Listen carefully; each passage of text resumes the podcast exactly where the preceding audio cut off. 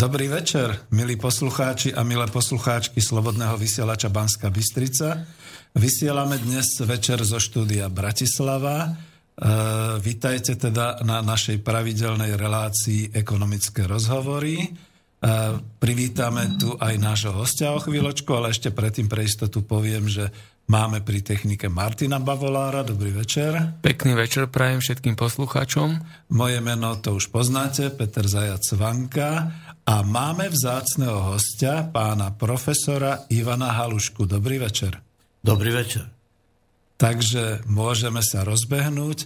Témou e, týchto ekonomických rozhovorov s profesorom Ivanom Haluškom, tak ako je to obvykle, budú makroekonomické otázky, ale aj určitá časť mikroekonomických problémov a keď teda určite poznáte, pretože nakoniec reláciu som pripravil aj vzhľadom k požiadavkám vás, poslucháčov, že bolo by dobre, keby sme pozvali aj pána profesora Halušku. A pretože my sa poznáme ešte z inštitútu ASA, kde sme diskutovali e, z klubu Nového slova, tak môžem kľudne povedať, že si vážim že pán profesor Ivan Haluška prišiel medzi nás a tak trošku predsa len, pretože nie všetci ho môžete poznať, tak by som ho predstavil. E, ja som sa pýtal, či mám všetky tie krásne tituly e, hovoriť, ale myslím, že môžem, pretože to sa nielen, že patrí, ale je to úctihodné. Doktor, inžinier, e, no a to teraz už neviem ani ja, DRSCH. Doktor vied doktor vied, že? Ďakujem veľmi pekne.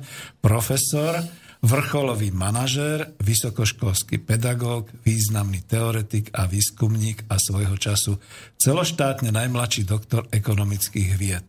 V súčasnosti, ale to už asi nebude, alebo je to ešte platné, je riaditeľom znaleckého ústavu. Je to platné, že? Áno, len som teraz generálny generálny riaditeľ znaleckého ústavu Pan Európskej vysokej školy v Bratislave.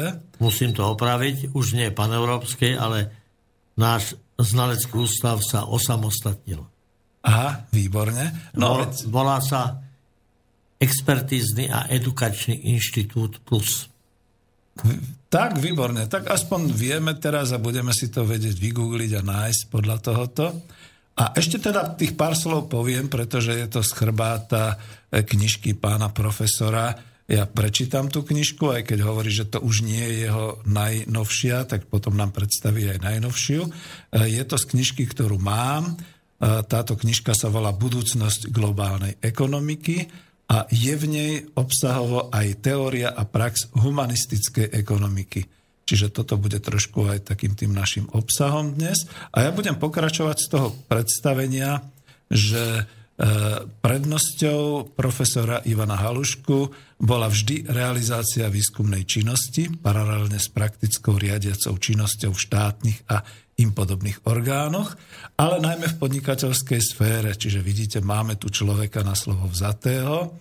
Bol aj štatutárom, členom a predsedom predstavenstiev, konateľom a riaditeľom viacerých firiem a organizácií tretieho sektora.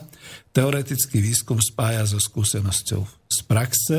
Vždy sa snažil vidieť a smerovať výsledky svojho výskumu do prakticky realizovateľnej podoby. Svedčí o tom aj toto, možno povedať jeho životné dielo, ktoré predstavuje vo svetovom meradle originálny a principiálne nový prelomový prístup ku globálnej ekonomickej teórii, ale najmä k ekonomickej praxi. To je vlastne tá teória humanistickej ekonomiky. Je tu ešte veľmi veľa čo hovoriť, ale veľa ešte budeme spolu po tieto dve hodiny rozoberať, takže e, aspoň toľko na úvod.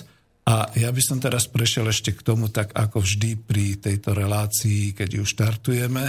Takže úvodom poviem, No vidíte, ináč máme takú tú zmenu, že e, schádzame sa väčšinou vo štvrtok v tomto prime, e, v stredu v tomto prime time. E, minule nás posunuli do iného času, dnes sme v útorok, ale nájdete si nás a vyhľadáte si nás, pretože určite je to zaujímavé a dnes, pokiaľ sme tu, tak určite budete môcť využiť aj telefonáty, aj maily, čiže by som hneď na úvod vlastne povedal, môžete mailovať na adresu studio zavináč slobodnyvysielac.sk a môžete telefonovať, telefonovať na mobilové číslo 0944 462 052. V tejto relácii máme ambíciu pozývať do redakcie a vlastne dnes už priamo v Bratislave známych ekonomov a ľudí, čo majú čo povedať o hospodárstve, o ekonomii, o ekonomike niektorého konkrétneho odboru na Slovensku alebo vo svete. A radi dáme širší priestor a hlavne umožníme pomenovať veci pravým menom a pravdivo na rozdiel od takého toho mainstreamového v úvodzovkách vysielania médií. No a posledná otázka, ktorú vždy kladiem prečo rozhovory – pretože budem veľmi rád, ak sa relácia nebude zvrhávať na nejakú tú polemickú debatu, kde by sme sa navzájom poslucháči a my presviečali o svojej pravde. Bude však zaujímavé a poučné dozvedieť sa viac o problematike, poodhaliť pozadie a prípadne pozrieť sa pravde do tváre, ako na tom je predovšetkým v hospodárstve slovenská spoločnosť, Európa alebo celkovo ľudská spoločnosť. A tým pádom e, kľudne poviem, že nebude na závadu, ak nám budete klásť otázky, aj polemické otázky, ale nikdy nezabúdajte, že máme tu vzácného hostia a tento čas e, vysielania je hlavne vyhradený pre neho. Pozrite sa, ja vždy viete, že má svrbý jazyk a človek by čo rád sa ešte pýtal ešte doplňal, ale trošku sa stíšim, pretože veď dobre, tak ešte sa dá aj v nejakej inej relácii a už by som veľmi rád odovzdal slovo pánu profesorovi Ivanovi Haluškovi. My sa ináč naozaj poznáme aj z tých všetkých týchto bratislavských stretnutí a prezentácií, takže e, namiesto, aby som dlho hovoril, sa ho opýtam priamo. E, pán profesor, e, aká je vlastne teraz situácia vo svete v globálnej ekonomike? Mali sme tu už dvoch makroekonómov, ale stále sme a stále sme zvedaví na ďalšie nejaké pokračovanie alebo vývoj, pretože toto asi najviac ľudí v tejto chvíli ani nie, že trápi, ale zaujíma tie oblaky, nad nami a kam sa to uberá. Znova zopakujem, aká je teda situácia v globálnej ekonomike podľa vášho názoru? Tak najvystižnejšie by bolo, keď som povedal jedným slovom, že je zložitá. Ale to ani vás nepoteší, ani vám to eh, nedá určitý potrebný informačný náboj. Tak skúsme si povedať. Pred pár rokmi, tesne po vyvrcholení prvej globálnej hospodárskej kríze 21. storočia, vyzeralo to tak, že tie najsilnejšie štáty sveta, doteraz najsilnejšie štáty sveta, že sú nedobrej situácii a že pravdepodobne ich sila bude upadať. To len potvrdzovalo to, že naďalej veľmi prudko rástla a rastie sila čínskej ekonomiky a čo bolo veľmi zaujímavé a vytváralo veľmi silný potenciálny potenciálnu časť globálnej ekonomiky to bolo BRICS, to znamená tie krajiny, ktoré vytvorili formálne či neformálne zoskupenie. To bola Brazília, Rusko, India, Čína a e, Južná Afrika. Južná Afrika. No, po pár rokoch musíme trošku je predstavy o takomto lineárnom narastaní síly nových ekonomik a o lineárnom poklese síly tradičných silných ekonomik musíme trošku zreálniť. Čo vidíme? Tá hlavná síla, tradičná sila ekonomiky Spojené štáty dokázala prekonať ten nízky, dokonca aj klesajúci, klesajúce tempo hrubého domáceho produktu a z tých klasických krajín sa dostala zase na jedno z prvých miest. Aj Európa má vyššie tempa, samozrejme len o zlomky percenta, ako to bolo po, po skončení tej prvej fázy globálnej krízy. Ako to vyzerá s BRICSom? Problém rozvíjajúcich sa krajín spočíva v tom, že tak ako je konkurencia medzi firmami, existuje aj silná konkurencia medzi ekonomikami krajín. A myslím, že sa že neprezradím alebo nebudem hovoriť niečo, čo nie je pravda, keď poviem, že Spojené štáty ako najsilnejšia ekonomika, nielen ekonomická silná, politická aj vojenská síla, využíva všetky svoje možnosti na to, aby konkurentov, respektíve prípadných konkurentov, oslabila.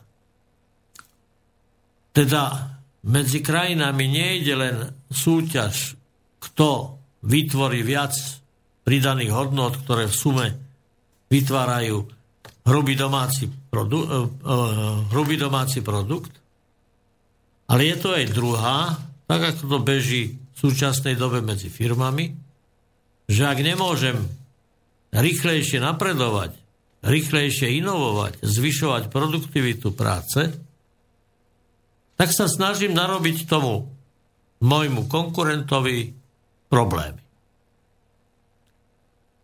A vidíme to dosť názorne na príklade juhoamerických krajín, ktoré začali veľmi silný nástup, vytvorili aj určité spoločenstvo a dnes zistujeme, že Brazília má problémy. V Argentíne to nejde tak, ako by sa malo. Ten motor, ktorý zásoboval ich energiou Venezuela, dokonca politická sila, ktorá presadzovala tie nové progresívne smery v posledných voľbách, prehrala samozrejme za veľkej marketingovej pomoci amerických e, firiem a iných zložiek, ale faktom je, že má stále pokles HDP a nejde to tak, ako sa predpokladalo, že na naftové zdroje silná krajina bude stále takou energetickou oporou týchto rozvíjajúcich sa krajín. Aj samotná skutočnosť, že ropa poklesla tak, že to ani jeden z odborníkov na ropu, dokonca ani v Spojených štátoch, nepredpokladal. No a čo sa tým deje? Všetky štáty, ktoré sa opierali pri svojich zdrojoch o domáce zdroje ropy, dostávajú sa do zložitej situácie, pretože príjmy sú výrazne nižšie ako tie, na ktorých stavali plány svojho rozvoja.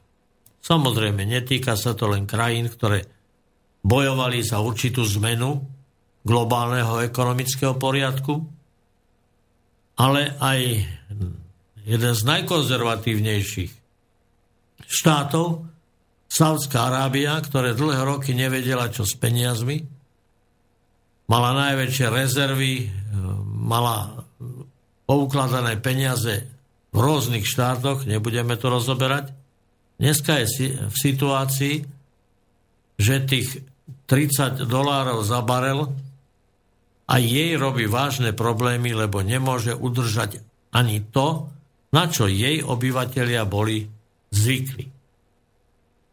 Čiže čo chcem povedať, aby som odpovedal stručne na položenú otázku. Rozvoj a dynamika vývoja hrubého domáceho produktu je korigovaná vzájomným zasahovaním a nie vždy kalou konkurenciou krajín, ktoré doteraz boli na špici, s krajinami, ktoré sa k tej špici chceli priblížiť. Najväčším prekvapením pre ekonomov je vývoj e, Ruska. Napriek tomu, že má silnú závislosť od ceny ropy, dokázala koncentrovať svoje sily tak, že predviedla vysokú úroveň svojich zbrojných programov a potenciálnej vybavenosti svojej armády. Možno povedať, že opäť sa dostáva na pozíciu jednej vojensky silnej veľmoci. A to sa deje napriek tomu, že aj ona pociťuje vážne problémy z klesajúcich cien ropy. Druhé, táto situácia veľmi pomáha čínskej ekonomike, tej časti, ktorej ceny a produkcia boli viac či menej limitované ropou a samozrejme zemným plynom, ktorý jeho cena sa odvádza od ropy. Hoci dneska počujeme, že Čína má pokles len si musíme dobre uvedomiť, pokles čoho? Mm, áno. pokles vysokých temp rozvoja. Ešte donedávna mala, mala 10 percentný rast, potom postupne ho upravovala na 7 a dnes predpokladá, že nebude ani celých 7% ale to je stále dvoj trojnásobne vyššie tempo rozvoja, ako majú tradičné vyspelé ekonomiky. Čiže tu nejde o žiadny pokles ekonomiky. Len Čína mení štruktúru. Pomaly ustupuje z tých jednoduchých a lacných výrob a dostáva sa na špičku v najmodernejších a najprogresívnejších výrobách. To znamená, že časť fabrik, ktoré už neznamenajú tento smer, pomaličky musí ísť do útlmu a rozvíjajú sa tie, ktoré sú špičkové. No a samozrejme na Čínu pôsobia aj situácia u nás, v Európe, v Amerike.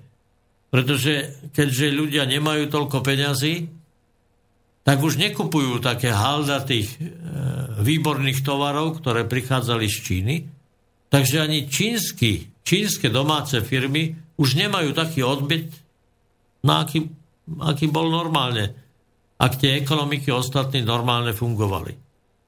Čiže zhruba to vyzerá tak, že tá tendencia, že nové ekonomiky, BRICS, medzi ktorými patrí veľmi silná ekonomika Indie, ktorá stále šlape a drží si vysoké tempa, a staré ekonomiky svoj rozdiel v dynamike neustále udržujú. To znamená, vyššie tempa týchto krajín znamenajú, že ich sila rýchlejšie rastie ako sila klasických krajín. Plus tu je dôležitá vec, že nerastie už len ekonomická sila, ale keď si všímate, Rusko dnes hraje na politickom, vojenskom poli stále významnejšiu úlohu. Rusko má strategickú zmluvu s Čínou, to znamená, že ten rast sa prejavuje aj v kvalite e, výzbroje a kvalite a sile vojenskej sily Číny. Hoci Čína stále drží svoju tendenciu nevystupovať ako politická a vojenská sila, ale presadzovať sa ako kvalitný dlhodobý obchodný partner. Lenže hlasovania v, v, bezpeč, v Rade bezpečnosti i vyjadrenia k niektorým zložitým situáciám, ako je Sýria, ako je problém Iránu, ukazuje, že Čína pomaličky začína využívať to svoje silné medzinárodné postavenie, ktoré jej dáva práve členstvo v Rade bezpečnosti. Teda nejde ten rozdiel tak rýchle, ako niektorí predpovedali v eufórii, že rozvinuté klasické krajiny budú upadať a novorozvíjajúce budú rásť veľmi rýchlo, ale rozdiel sa zachováva len rýchlosť vyrovnávanie rozdielov nie je taká, ako by mnohí chceli, o čom si môžeme pozdejšie povedať, alebo ako nezávislí ekonomovia predpovedali. Len treba, nesmieme sa nechať, e, povedal by som, dezinformovať tými, ktorí neustále, a to ja počujem skoro každý deň, hovoria, čínska ekonomika klesa jej nie tempa rastu, ale tempa prírastku. Takže zrejme problém Južnej Ameriky budú musieť si sami vyriešiť, ktorý tiež je oslabený tým, že e, klesla spotreba v vo rozvinutých krajín, krajinách, kde aj tieto krajiny vyvážali. Ale základný trend rastu síly týchto krajín a pokles síly klasických rozvinutých zemí pokračuje a zrejme nie je predpoklad, aby ho niekto mohol zvrátiť. No, ten váš pohľad je veľmi zaujímavý, pretože my sme ho mali vždy zatiaľ viac finančný a vy ho rozoberáte tak skôr do hĺbky e, s tou hospodárskou situáciou a s tým hospodárskym stavom, čo je trošku komplexnejšie. A tu sa mi páčili dve veci, ktoré málo kto nejak tak povie a to je tá, že jej, že teraz keď sa skutočne všade v tom mainstreame hlása, že Čína upadá a je to zlé a tak ďalej. No bože môj, ako by sme my boli radi v Európe, keby sme mali taký úpadok, že by sme rástli iba tými tempami, že 6 alebo 7% čiže to je to nádherné, to je zatiaľ to dobré. A tá Čína pripomína trošku tak e, tú japonskú cestu, keď sa oni vlastne postupne menili z tej kvantity a z tých nekvalitných rôznych výrob na naozaj vysoko kvalifikovanú ekonomiku aj so všetkým. E, ja vlastne už len som chcel tým pádom sa ešte opýtať na to, že ako to vidíte v Európe a potom už to nechám na vás, jak, jak budete chcieť ďalej nám povedať. No, samozrejme, zámerne som vynechal problém finančný, predovšetkým silu dolára a silu eura a silu juana čínskeho. Tam tá tendencia rastu sily finančného systému Číny neustále rastie. V čom je tam problém?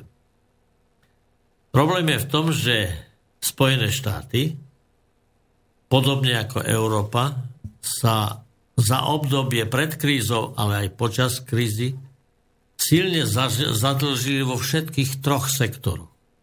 Vo verejnom sektore, v sektore firiem i sektore občanov. Veď len zadlženosť mladých ľudí, ktorí študovali na dlh, pretože v Amerike je taký zvyk, že na štúdium si beriete požičku, je taká, že predpoklad vyrovnania si ani jeden ekonóm nevie predstaviť, kedy. Nie za 5, nie za 10, ani za 15 rokov mnohé, e, mnohé študentské bývalí študenti to nevyrovnajú, pretože veľká časť z nich je neustále nezamestnaná. Mm-hmm. Podobne Európa. A je silne zaťažená, zadlžená. Veď Taliansko je cez 100%. A nebudem hovoriť teraz čísla, aby to nevyzeralo ako propaganda e, centrálnych bankárov, ale čo je podstatné? aj Spojené štáty, aj Euró- Európska centrálna banka neustále ľudovo povedané tlačia peniaze. No, to je veľmi. A chcete či nechcete, tieto peniaze raz budú žiadať, aby ich niekto za nich dal niečo, čo má hodnotu. V normálnej krajine, ak by to bola krajina, ktorá je relatívne samostatná, používate peniaze hlavne doma, tak by to bola okamžite inflácia. Lenže dolár používajú všetci, to znamená, tá spätná väzba, že je veľa peňazí, sa prakticky zatiaľ ešte neprejavila. Ale keď príde situácia, že dolár prestane byť svetovou menou, to znamená, že ho nebudú musieť na základe Washingtonského konsenzu všetci mať k dispozícii, aby mohli tlačiť nové peniaze, môže byť veľmi vážnym a prudkým zlomom pre rozvoj ekonomiky USA, jej politickej sily, ale aj vojenskej. No a zatiaľ jediným, ktorý môže jej pozíciu oslabiť, aj keď si to nikdy ako cieľ Číňania nestávajú, že by bola Yuan svetovou menou jedinou, ale už dnes tvorí v Medzinárodnom menovom ko- e, e, fonde ten úzky koš mien, ktoré sa považujú za rozhodujúce, teda už vstúpila svojou menou na najvyššie priečky svetového finančného trhu. A logika hovorí, ak niekto sa rozvíja 6-7 ročne pri takej veľkej ekonomike, ako je Čína, a tu by som chcel tým, ktorí sa o to zaujímajú, pripomenúť, že už v marci objemom vytvoreného hrubého domáceho produktu počítanou v parite kúpnej sily čínska ekonomika predbehla americkú. V marci 2015. Že? Áno. Mhm. To znamená, že má taký veľký základ, že tých 6% u nich je zhruba toľko, ako keď USA mali 6%. A pokiaľ USA stále majú okolo 2% a majú problém ich udržať, oni rastú 6%, tak si musíte uvedomiť, že tá masa objemu HDP novovytvorené je 3 až 4 krát väčšia, ako je masa toho, ktorý vytvorí povedzme USA. Nehovoriac, keď sme si porovnávali v, taký, v takom istom móde aj Európu s Čínou. Čiže ten mainstream, ako všetci vedia, ten je cieľavedome usmerňovaný najsilnejšími globálnymi e, firmami alebo zoskupeniami sveta. Prečo? Z jednoduchej a logickej príčiny. Najsilnejších šesť firiem sveta vlastní, vlastní teda nielen, že má na to vplyv, zhruba 50% ekonomiky sveta. Ale podľa mojich prepočtov, hoci človek sa ťažko dopracováva k reálnym vlastnickým vzťahom, ale určite má dominantný vplyv na všetky veľké, e, veľké korporácie masmediálne. Je všetky, ktoré dneska hýbu svetom médií, pretože ako pracujú slabšie médiá.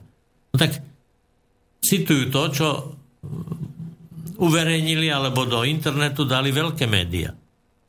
Pretože ak nebudete ťahať v tom móde, ktorý chce majiteľ, ten supermajiteľ, tak on nerobí, nezačne robiť nejakú primitívnu, e, primitívnu kontrolu, čo vysielate, čo nevysielate.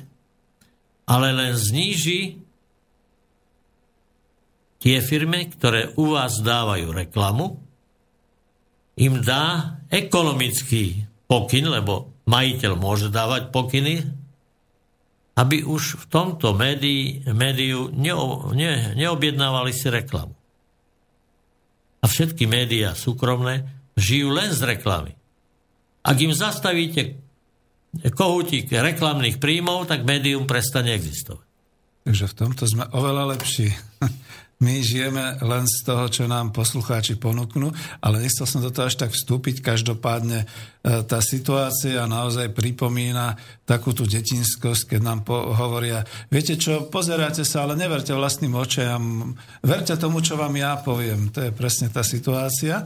A už keď som do toho vstúpil, tak som sa ešte chcel teda tak ako k tomu e, pripomenúť, respektíve k tomu, že máme teraz, e, otvára sa summit v Davose v Švajčiarsku a taká príznačná bola časť dnešného komentára amerického nejakého komentátora, tuším CNN alebo ktorej televízie z Davosu, keď hlavne sa snažil ľuďom vysvetliť, aká je ťažká situácia s tou snehovou búrkou v, Dalase, v Davose, pardon, že nie je nič vidieť, že je to naozaj také, že je všade hmlá, všade veľmi zima a že to pripomína presne tú svetovú ekonomiku, tým pádom zahmlil vlastne všetky tie problémy, ktoré sa teraz dejú, aj keď na konci potom začal niečo vysvetľovať o tej ťažkej situácii a podobne. A tu nechcem ani, pán profesor, ak nechcete ďalej pokračovať, môžeme si dať pesničku, ale vstúpil som do toho proste presne tým, že tu sme naozaj všetci poslucháči a aj my, čo spolupracujeme s rádiom na tom, že skutočne nás nič neovplyvňuje, nikto neovplyvňuje a máme možnosť si takto otvorene povedať, ako to vyzerá. Dobre, no tak poďme na tú pesničku, lebo Dobre. sa mi mm-hmm. mám uh, nutkanie sa aj k tomu vyjadriť. No potom po pesničke kľudne.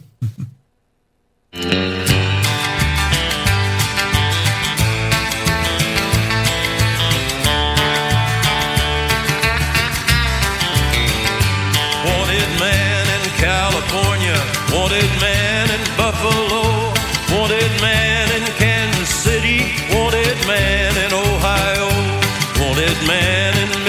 Mississippi, wanted man in old Cheyenne. Wherever you might look tonight, you might see this wanted man. I might be in Colorado or Georgia by the sea, working for some man who may not know who I might be. And if you ever see me coming, and if you know who I am, don't you breathe it to nobody,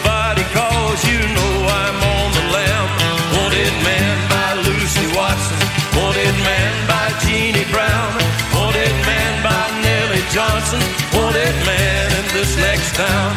Well, I've had all that I've wanted of a lot of things I've had,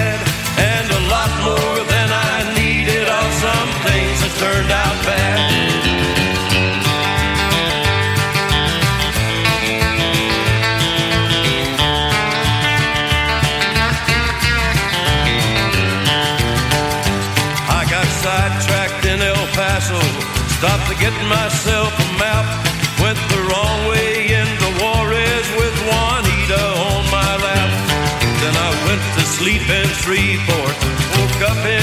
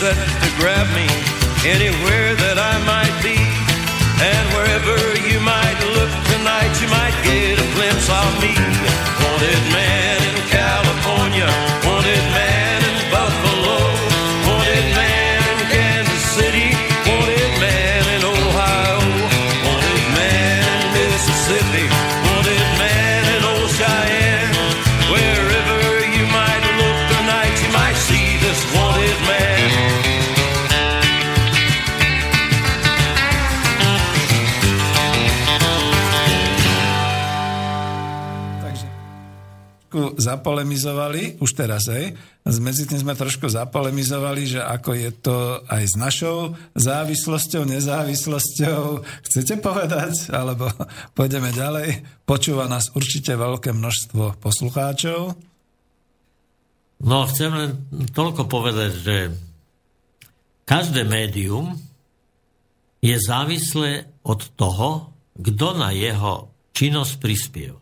Pochopiteľne, verejnoprávne médiá sú tiež závislé, od, musia byť závislé aj od štátu, ktorý na to prispieva, ale musí sa tváriť, vidíte problém s, Polským, s Polskou republikou, musia sa tváriť, že sú nezávislé, ale ako to dopada, to musíte si posúdiť sami. Ale u súkromných médií platí, že vždycky sa musia správať, ako si to tí, ktorí platia, želajú, aby ich počúvali, aby im vyhovovalo. No a my sme to občianské médium, takže naozaj, keď nás e, takto financujú, prispievajú nám, tak snažíme sa im urobiť dobrý program. A už tu Martin Kýval ukazoval, že sú minimálne tri, neviem či otázky alebo maily, zatiaľ nie asi e, telefón, ale keď... Môžeme dať aj nejaký prvý mail, aby sme... No len musím, ak chcete, dokončiť myšlienku. A dokončíte myšlienku. Že otázka je, kto je ten zákazník a koho si to médium chce udržať. Ak si médium chce udržať e, tých 6 e, či 8 globálnych supervlastníkov, no tak musí to robiť tak, aby im sa to páčilo. A vaše médium chce si udržať kriticky mysliacich, reálne rozmýšľajúcich e, občanov, no tak musí, musí byť podobne, ak vy to cítite, kritické k tomu, čo je zlé. A to určite, to kľudne poviem, že povedzme pred, pred rokom som ešte nevedel o internetovom rádiu Slobodný vysielač a keď to rozdávali na tých našich zhromaždeniach proti NATO, tak som tiež si zobral takéto tú linku www a podobne. A jak som to začal počúvať, tak som zistil, že som rovnaká krvná skupina, no. robí mi to dobre, tak sme tu. Takže dobre, ak, tak necháme Martina aspoň nech e, trošku a uvidíme. Však odpovedať nemusíme siahodlho, ale je dôležité, že čo sa nás pýtajú, respektíve čo nám povedia. Áno, ja som otvoril v našom bratislavskom štúdiu poštovú schránku a sú tam otázky. Začnem prvou otázkou, ktorú zaslal Gabriel. Dobrý večer. V roku 2013 vyšla správa Medzinárodného menového fondu, že Medzinárodný menový fond rozmýšľa že všetkým občanom Európy zdaní jednorázovo majetok úspory 10-percentnou daňou, čo by vyrovnalo dlhy štátov spred krízy roku 2008. Aký je to podľa vás pohľad? Ďakujem za názor, Gabriel. Nemusíme hneď, alebo keď máte pripravené kľudne, lebo môžu byť aj ďalšie, že to zhrnieme. Ak sú podobné, tak môžeme. Mm, tak Nie, všetky, všetky sa týkajú ekonomickej problematiky, ale každá je z trošku inej oblasti. No poďme k tomu zdaňovaniu majetku. Tak eh, pozrite sa. Koho sa najviac dotkne zdaňovaniu majetku? Ak by sa skutočne zdaňovalo a spravodlivo zdaňovalo. Nie tak, ako teraz daň z príjmov platí stredná a chudobnejšia vrstva a tí najsilnejší e, z globálnej ekonomiky, tí neplatia dane, pretože majú e, svoje domicily v daňových rajoch. Daňové raje a vedia si to optimalizovať. Čiže to je problém. Ale ak by sa zaviedol daň z majetku, tak tí, čo majú taký veľký majetok, tak skutočne z toho by sme si mohli kľudne žiť ak by platili tých svojich 10%. Ináč tendencia zdaňovať majetok vychádza aj z toho, že prakticky sa e, platí daň z nehnuteľnosti a keď viete, tak najnovšia tendencia je, že neplatiť e, daň z nehnuteľnosti podľa e, metrov štvorcových, ale podľa reálnej trhovej ceny. Aha čo jedni hovoria, že je spravodlivé, druhým sa to neveľmi páči, ale ono s daňami je to vždy tak, že jedným sa táto nejaká daň nepáči a za druhým sa páči, pretože poprvé tí silní môžu nájsť si vždycky kľúčky, alebo keď už sa nič nenájde, tak zapracujú do, do zákona svoju výnimku, pretože kto ovplyvňuje, aké zákony sa prijímajú? Mm-hmm. No pochopiteľne tí, ktorí svojou podporou pomohli príslušnej strane a príslušným e, politickým šéfom dostať sa do sedla. Veď si pozrite, koľko stojí E, kampaň na voľbu prezidenta v Spojených štátoch. Minuloročná, minulá kampaň Obama potreboval na to 1 miliardu US dolárov. Ježiš, no. no tak a keď mu niekto ich dal, alebo po, sa mu pozberali, tak tí drobní, tak e, s tými nič. Ale tí, čo dali väčšie sumy, už tie stredné sumy za to dostávali posty. Napríklad oni to netaja, že sa to dávajú napríklad veľvyslanecké pošty. Po, ale tí, čo mu za, dávali desiatky miliónov a stovky miliónov, no tí potrebujú, aby počas toho, keď robí politiku, aby robil takú politiku, ktorá im vyhovuje. A v dnešnom systéme sa to už dá aj zmluvne zabezpečiť. To bož, keď súčasne ovládate kongres, ktorý môže v krajnom prípade urobiť impeachment, jak to urobili Nixonovi. Čiže to je tento problém, že silný môže si upraviť daňový zákon, môže nájsť medzery a na tých ostatných to dopadá. To je problém celej daňovej politiky.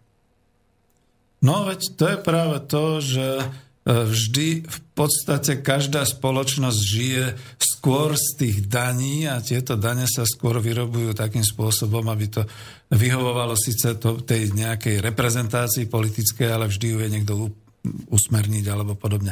Dobre, díky, e, môžeme ďalej. Ďalšiu otázku poslal Rado. Pán profesor, prečo sme nevstúpili do BRICS banky? Vstúpilo tam Polsko, Veľká Británia, Nemecko a tak ďalej. No my nie. Považujem to za totálne diletantstvo zo strany našej vlády. Takisto to platí pre odklon našej ekonomiky od Ruska. Poprosím váš názor. Ďakujem za odpoveď Radovan. No viete, ja nemôžem vedieť a oficiálne neviem, aké motívy naši vládni predstavitelia mali, že sa takto nerozhodli. Ale to je to isté, prečo vláda ktorej premiéra ako prvého prijali čínsky predstavitelia u seba hneď po nastúpení do kresla, prečo za tento premiér za celý čas sa mu nepodarilo presadiť to, čo presadili napríklad naši českí priatelia, aby Slovensko sa stalo tým reálnym mostikom pre čínske investície aspoň do tejto vyšehradskej štvorky. Čiže aké sú motívy, aké sú tlaky, ja len môžem povedať z tej logiky, ktorú som vám vysvetlil. Pretože aj politici v každej zemi Európskej únie sú viac či menej povinní rešpektovať najväčšiu politickú a ekonomickú silu. Jedni vedia viac uhnúť, druhý menej. To je všetko. Áno, ja k tomu doplním len to, že vlastne dnes sa objavilo v správach, že Česká republika má ambíciu stať sa takým tým mostom logistickým alebo toho centra pre Čínu v Európe a, a kde sme my? No, to sú tie veci. Díky. Ďalšia otázka. Mohol by pán host povedať, čo vie, aké detaily o TTP IP čo nám hrozí reálne? Ďakujem za odpoveď, Palo. Širšia problematika, ale keď ste pripravení, budeme len radi. No tak je to široká problematika tým, že TTIP e, zabera veľmi široký rozsah, ale princíp je taký, že vy keď navrhujete svojmu slabšiemu kamarátovi nejakú zmluvu, tak čo dávate pozor? aby táto zmluva bola pre vás výhodná.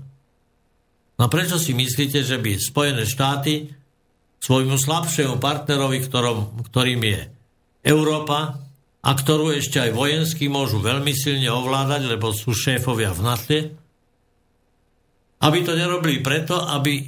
A čo chce silný štát? Silný štát potrebuje, aby bol zabezpečený odbyt tej skupiny tovarov, o ktoré pre neho, pre jeho ekonomiku sú dôležité, aby nemal problémy pri riešení sporov, no a kľúčový moment, ktorý je zakomponovaný do tejto zmluvy, je, aby sa oslabila moc štát, štátnych súdov pri riešení sporov. Vy viete, že Spojené štáty e, robia to, že ich domáci súd rozhoduje o problémoch v celom svete. To žiadny slovenský, ani český, dokonca ani anglický súd nerozhoduje.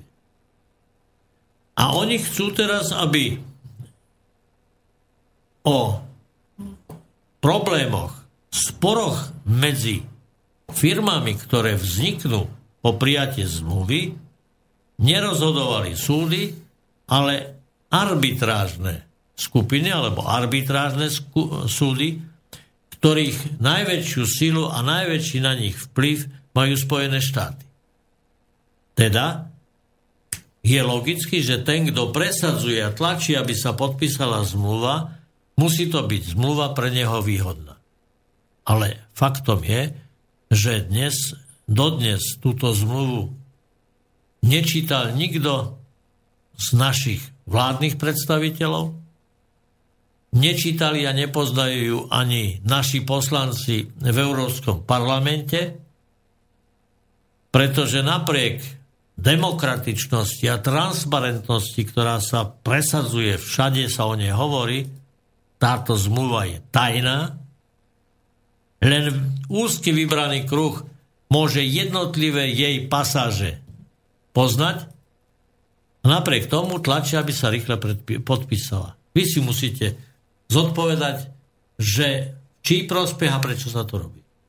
No a tu by som doplnil, a to aj keď teraz sa takto spolu vyprávame, to si môžem dovoliť len ja, už ako dôchodca.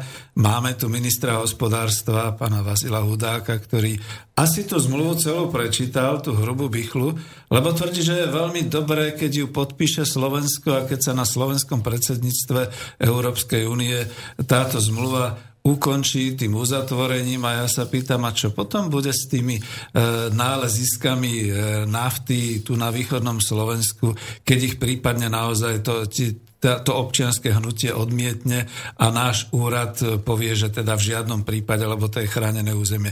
Budeme do skončenia sveta platiť cez prehratý arbitrážny súd e, poplatky tým firmám, ktoré sa tu angažovali. Ale to ani neodpovedajte, lebo to by som vás dostal do problémov. Prečo? Ja nechcem odpovedať, ale dajte tú otázku pánu ministrovi.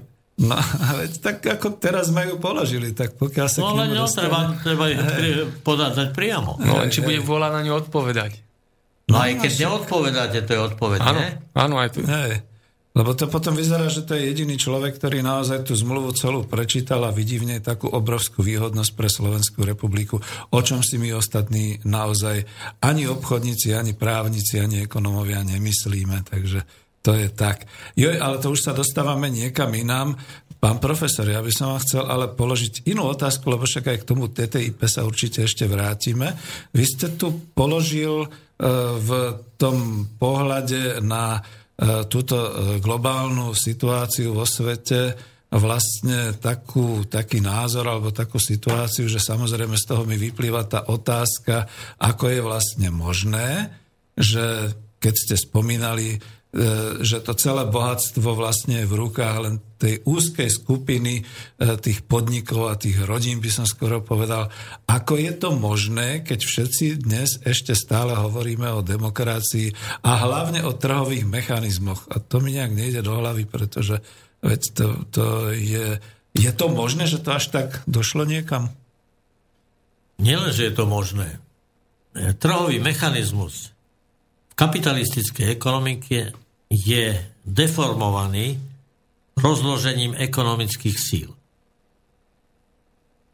Má šancu a je to celkom prirodzené, či ste dobrý človek, či ste zlý človek, ale ak chcete sa udržať v konkurencii stále silnejších a silnejších partnerov, tak musíte stále sa snažiť ovládať väčší a väčší objem peňazí alebo prostriedkov. A deformovaný trhový mechanizmus, v ktorom dnes systém e, všetci fungujeme, vychádza zo zneužitia jednej, jedného základného momentu.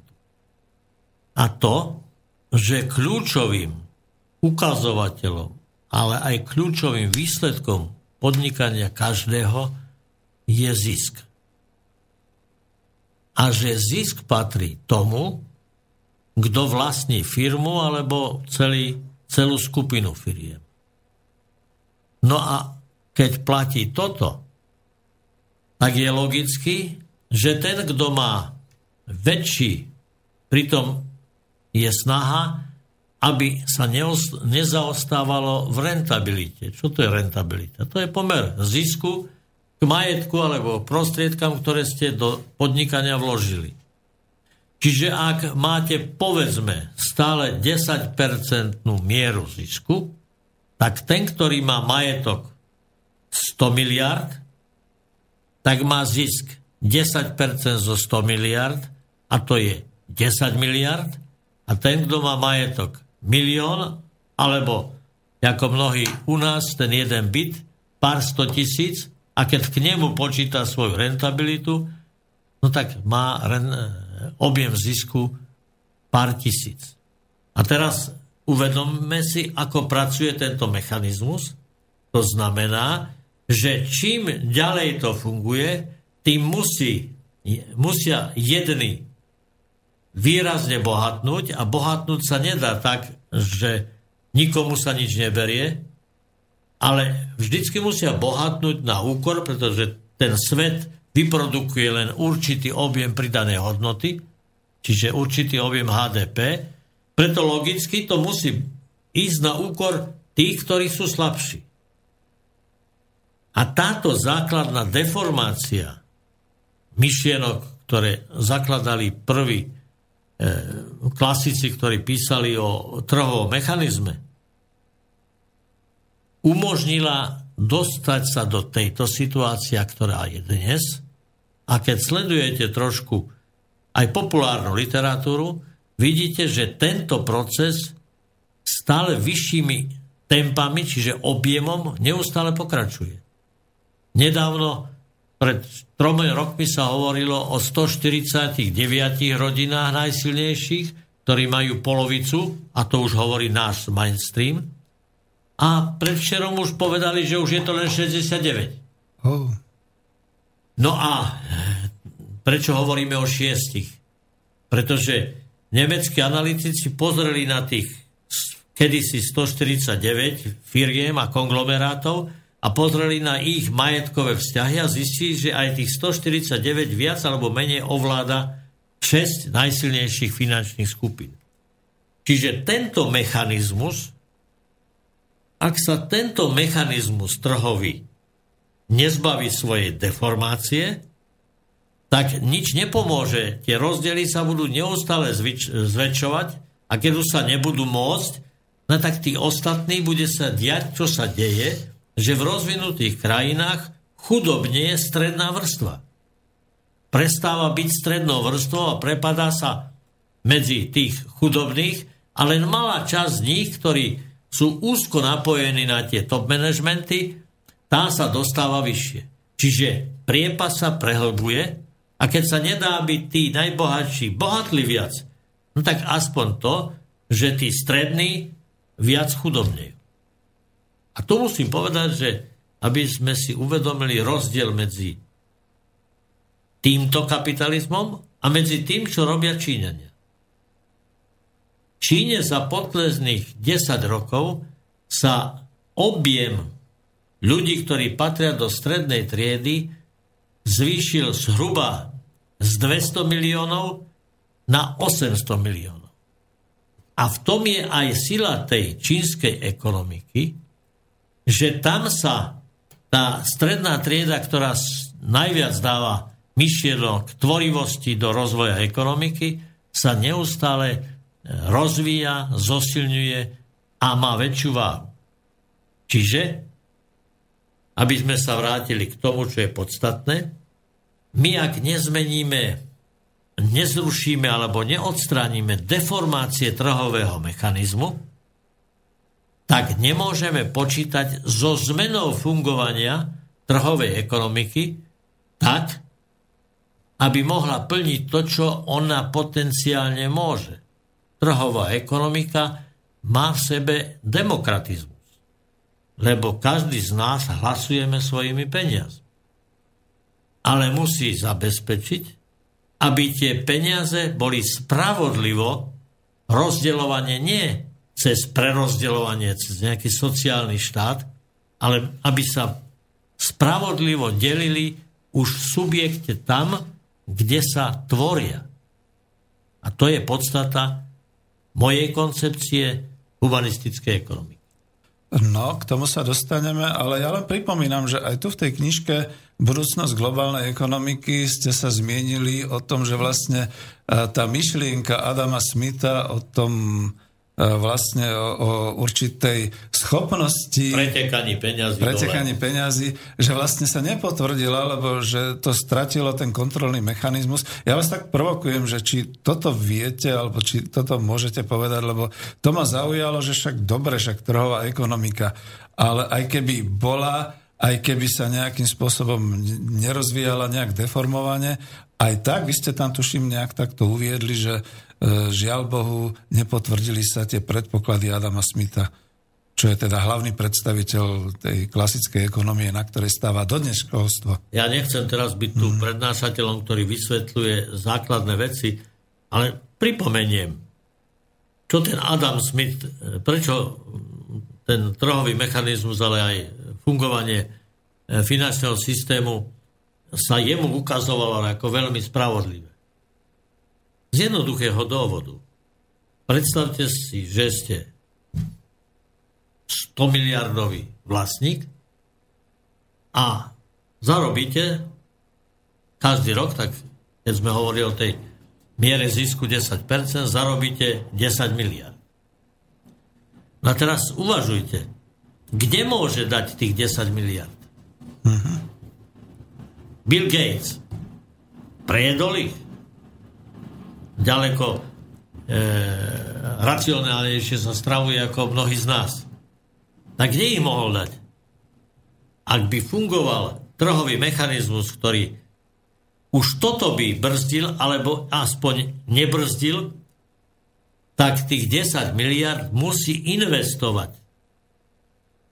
Čiže by to absorbovalo do niečoho? Čiže a uh-huh. do čoho môže investovať? Keby nebola druhá veľká deformácia súčasnej trhovej ekonomiky, ktorou je finančný trh, to veľké svetové kasíno, že on radšej dá tých 10 e, miliard do finančného trhu, pretože z finančného trhu má rentabilitu 10, 20, 30, niekedy až 100% a nedávajú do reálnej ekonomiky. A čo vzniká? Nie investícií. Vidíte, čo robia vlády. E, podkladajú sa rôznym väčším firmám, lebo aby poďte, poďte k nám investovať, odpustíme vám dane. No pretože objektívne ich potrebujú, ak chcú mať investície, e, bez toho, aby tá veľká firma zainvestovala, sa doteraz ne, e, nepohnú. Tí niektorí naši politici hovoria, že netreba vychádzať v ústrety tým veľkým firmám, ale treba našim drobným pomôcť a tí to rozvinú. Tak uvažujte so mnou. Však v trhovej ekonomike je dôležité predať. Predstavte si, že by firma niekde e, Sabinové, výborná firma sa dala dokopy a vyrábala výborné auta. No kto ich kúpi? Kto má sieť predajnú? Nikto. Čiže my by sme do nej mohli nasypať podporu. Ale nie odbyt. Pretože tie veľké supermonopoly urobili jedno, že monopolizovali si predovšetkým odbyt. No ale vráťme sa ku problému. Čiže prečo je nedostatok investícií. Pretože HDP rastie, logicky by tak mali rásť aj objem investícií. No pretože väčšina investície sa dáva do finančného trhu za, veľmi zámerne a je stále málo investícií, ktoré by vytvárali ten pracovný, pracovné prostriedky, aby rástlo počet pracovných miest, aby rástla produktivita, aby išla inovácia. Čiže tieto dve základné deformácie, ktorý si súčasný neoliberálny kapitalizmus veľmi silne rozpracoval a veľmi silne tie deformácie dostal až na takú úroveň, že už je to na kraji prasknutia. No, hej. A tým vznikla situácia, že nie investície, nemôžete investovať svojim stredným a malým podnikateľom, pretože to nikde nepredajú, majú to všetko v rukách a ešte majú v rukách aj mainstream, ktorý hneď by spustil, no to je blbosť, čo tam týchto Sabinové môžu robiť za dobre a nepôjde ani domáci predaj. Takže to sú dve veľké, de, e, dve veľké deformácie, ktorých prehlbovanie na to majú platený ten svoj majstri. No veď to je to. My síce máme už nejaké odpovede, už hľadáme tie alternatívy, ale my sa zatiaľ nedostaneme ani niekde na verejnosti, že musíme v podstate takto medzi sebou začať vytvárať tieto skoro by som povedal, až siete myslenia a začať to rozvíjať, aby, aby aj tá automobilka zo Sabinova dokázala mať odbyt e, na Slovensku. E, ja mám pocit, že uh, už mi ukazoval uh, Martin ďalší. Áno, medzi otázku. tým prišla ďalšia otázka, tentokrát z Českej republiky. Dobrý večer, mám dotaz na vašeho hosta, co říká návrh sociológu nahradiť dan v příjmu daní ze strojů. Ďakujem, s pozdravem posluchač Pavel Dvorský, Veľké Losiny. Dosť konkrétna otázka, neviem. To je zaujímavá, zaujímavý postreh. Zrejme si uvedomil, že v princípe, verím, že to tak chápe, že ide o daň z produkčných prostriedkov. Áno, daň z... Ktoré vlastní, mhm. ktoré vlastní ten, ktorý je vlastníkom a konec koncov dneska viac či menej to vlastní tá najsilnejšia, najsilnejšie skupiny sveta. No, to je, musím povedať, že neviem, či niekedy nepočul moju prednášku, ale e, kľúčovým, kľúčovou zmenou, jednou z kľúčových zmen, ale pri zdaňovaní kľúčovou zmenou v mojom systéme humanistickej ekonomiky je, aby základom zdaňovania bola pridaná hodnota. To, čo vytvorí firma. Všetci, pretože pridaná hodnota sa delí medzi vlastníkov produkčných prostriedkov, medzi zamestnancov a medzi vlastníkov e, prírodných zdrojov a životné prostredie. Čiže ak toto začneme zdaňovať ak bude skutočná daň z pridanej hodnoty, lebo súčasná daň z pridanej hodnoty má tento nepravdivý názov, lebo to je všeobecná spotrebná daň. To neplatí, žiadny podnik, neplatí e, DPH. To si len presúvajú, presúvajú a nakoniec to zaplatí konečný spotrebiteľ, preto je to spotrebná daň. Ale práve daň z pridanej hodnoty by vyriešila aj to, čo zrejme tu predo mňou určite niektorý z tých kritických ekonómov povedal, že nám hrozí nedostatok príjmov na sociálne, na zdravotné, aj na fungovanie štátu, pretože sa predpokladá, že bude potrebný stále menej pracovníkov. No pretože my zatiaľ všetky tieto rozpočty žijú zo zdaňovania príjmu pracovníkov. Lenže keď budeme zdaňovať pridanú hodnotu, ktorá bude neustále rásť, pretože e, produkcia rastie, no ale bude viac, viac bude prinášať minulá práca, zhmotnila v strojoch, e, v know-how vo všetkom, tak nebude príjem do týchto všetkých fondov, ktoré sú životne nevyhnutné, nebude klesať, ale bude rásť. Aj keď bude menej potreba pracovnej sily, ktorá sa dá riešiť, že bude, mať, bude sa pracovať na bude kratší e, pracovný týždeň alebo iné, ale príjmy štátu a príjmy fondov sociálnych a zdravotných bude vám neustále rásť. Čiže nebude citlivá na tú zmenu, jak to hovoril starý Marx, organického zloženia kapitálu. A to je aj tá odpoveď na všetkých, čo sa, pre všetkých, čo sa obávajú, že keď raz budú potom všetky tie automaty, tak skončí vlastne možnosť pre ľudí pracovať a budeme živoriť a podobne. A tu je vlastne tá odpoveď, ale to sa mi páči, pán profesor, že vy ste teraz vlastne akoby zaavizovali tie, ten hlavný princíp aj humanistickej ekonomiky a to, čo sa tam bude ekonomicky diať vlastne s týmito výrobnými prostriedkami a vy to máte nazvané ako daň z pridanej hodnoty. E, sú aj ďalšie alternatívy, ja to nazývam, alebo podľa Švajkerta, že je to vlastne e, tá daň z základných prostriedkov, čo sú takisto stroje a všetky tieto nástroje. Teraz je moja otázka na to, že či máme silu ísť už hneď do toho a hneď ešte ďalej e, rozvinúť e, takto ekonomicky tieto princípy humanistickej ekonomiky, alebo dáme si pesničku a dáme to potom. Dajme pesničku. Áno? Ja nepotrebujem ale odpočinok, ale e, poslucháči nech trošku si odpočinú. Tak majú avízo, o čom sa budeme baviť po pesničke. Dobre.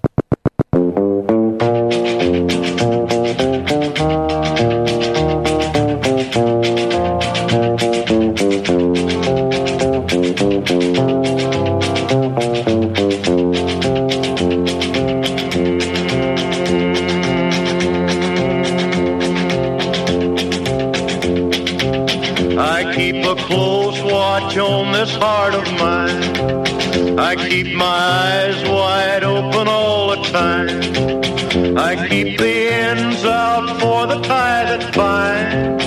Because you're mine, I walk the line.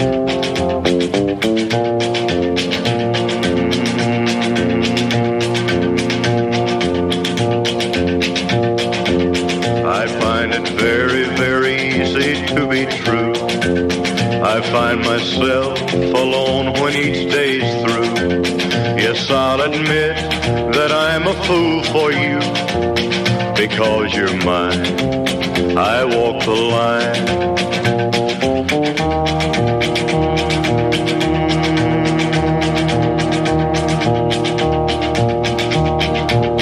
As sure as night is dark and day is light, I keep you on my mind both day and night.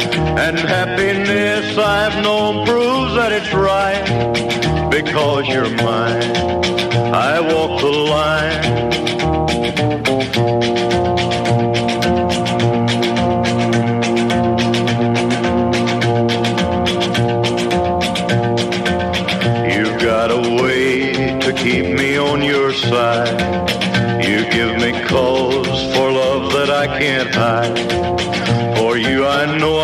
Even try to turn the tide. Because you're mine, I walk the line.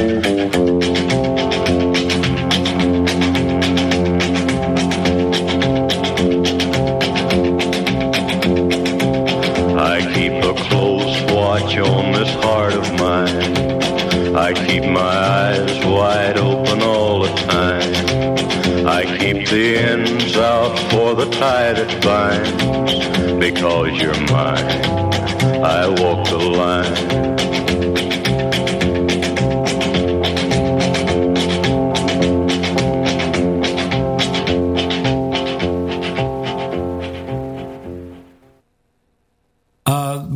Pokračovať v tejto téme. Myslím, že dokonca aj Martin naznačil, že otázky sú z tohto okruhu, tak prečítajme najprv otázky. Áno, tak ja prečítam ďalšiu odpovedať. otázku. Ďakujem.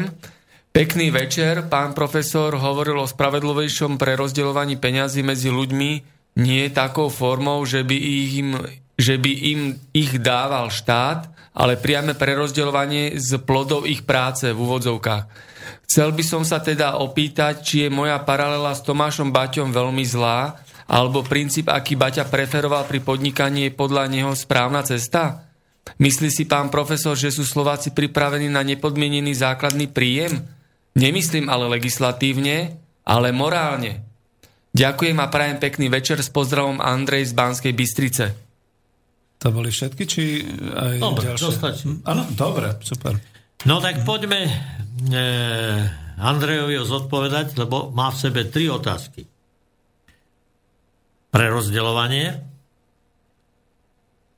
A ja hovorím, treba už vo firme, v produkčnom subjekte spravodlivo deliť príjmy, ktoré získava subjekt. A čo sú to za príjmy? Čo je tým príjmom, ktorý získava subjekt? No to je práve pridaná hodnota.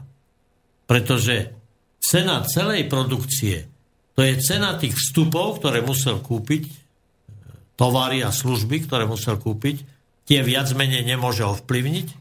A potom to, čo pridá, tým, že využíva produkčné prostriedky, to znamená stroje, automatizáciu a to všetko, čo k tomu patrí, potom tvorivú prácu svojich zamestnancov a potom, čo, zal, čo platí ako nájom na prírodné zdroje alebo na predchádzaniu poškodenia životného prostredia. Čiže to nie je prerozdeľovanie. Humanistická ekonomika má princíp, a to máme rozpracované, aby táto delba hneď na začiatku bola spravodlivá. A existuje veľmi jasné ekonomické kritérium, ktoré by umožnilo túto delbu robiť spravodlivo. A samozrejme, viete si predstaviť, že nespravodlivosť je v čom nespravodlivosť? No v tom, že ďaleko väčší e, koláč si berie vlastník firmy, ktorý nemá tam nič iné, len pra, e, produkčné prostriedky. Ale vlastne aj firmu, tak ovplyvňuje to rozdeľovanie. Čiže ak by sa prešlo ku spravodlivému, znamená, že by väčší koláč dostali zamestnanci, a čo je veľmi dôležité, ostal by slušný koláč aj pre životné prostredie a prírodné zdroje. To je prvé. Druhé, e, Baťa. No, Baťa stále fungoval tak, že on bol vlastník firmy že on si bral ten e, svoj zisk nielen úmerný produkčným prostriedkom, ale taký, aby mohol sa ďalej rozvíjať. Mal len jednu vynikajúcu vec, čo treba u neho vysoko oceniť, že pochopil, že ak nebudú spokojní jeho zamestnanci, nebudú mať taký výkon, ako keby boli spokojný. Čiže on robil všetko, aby zamestnanci boli spokojní, čiže delil tú pridanú hodnotu už priamo vo firme, len ju nerobil tak, že dával spravodlivú mzdu, aby bola spravodlivá tomu, čo berie on ako vlastník produkčných prostriedkov, ale zo svojho zisku čas dával na sociálne programy, na výchovu, na vzdelávanie pretože logicky asi nechcel konkurentom podraziť nohy, pretože keď bol zvýšil mzdy u neho, tak tí ostatní by boli nadávali. Takže aj keď bol možno dobrý, možno zo srdca, či len dobrý bol ekonóm, nechcem to analyzovať, ale on to takto prerozdeľoval a skutočne vytváral, že v jeho firmách ľudia boli ďaleko spokojnejší, radi u nich pracovali, ale predovšetkým budoval to, že príslušnosť firme bola čosi, čo vnútorne cítili, veľmi radi študovali, aby rástli v kariérnom postupe a on im k tomu pomáhal. To boli pozitíve Baťu, ale nezmenil princíp. Len pocitoval, že by to malo byť spravodlivejšie rozdelenie, len to nerozdeloval priamo cez vzdy, lebo to vytvára problém konkurencie. On to rozdeloval vlastne až na konci, keď už mal vypočítaný zisk. Keď už mal zisk. Jasné. Keď nemal zisk, tak nič nerozdeloval. A posledná vec, to veľmi často počujem, nepodmenený základný príjem. Viete, už som to x krát počul na x krát seminároch a vždycky som si povedal, ale nezahambím toho prednášateľa. Predstavte si, na Slovensku či v Čechách by ste chceli, aby každý, u nás 5 miliónov, u vás 10 miliónov, dostal základný príjem. Povedzme len nejakých 300 eur. A ešte nepodmienený ničím. Čiže ničím nepodmienený. 300 eur. Tak si zoberete tušku a papier a spočítajte, okolko by ste museli platiť vyššie dane na Slovensku tých zhruba 2,5 milióna zamestnancov, o koľko by museli zvýšiť dane, matematika je jednoduchá. Keby sme chceli každému občanovi dať 300 eur, tak aby to uhradilo 2,5 milióna, tak každý by musel platiť 600 eur mesačnú daň len na tento príjem. Lebo mm, z ničoho sa nič neurobi. Štát nemá rezervy, aby z toho mohol dávať. Čiže, no a zvlášte, či vy ako, povedzme, inžinier, dostávate plat u nás nejakých 1000-1100 eur, aby ste teraz platil 600 eur, aby všetci mali 300 eur, aj vy by ste ich dostal, že vy by ste 300 dostal, museli by ste platiť daň vyššiu o 300 eur. Čiže by vám klesla životná úroveň. Jak by vás niekto získal na takúto vec? To je e, nejaká módna vec, ktorú ekonomicky zrejme si e, predovšetkým presadzujú tí, čo nie sú ekonomovia, ale ekonom si to musí spočítať a musí si povedať, to je hudba ďalekej budúcnosti. Áno. Humanistická ekonomika je jediná trhová ekonomika, ktorá pracuje na likvidáciu trhu.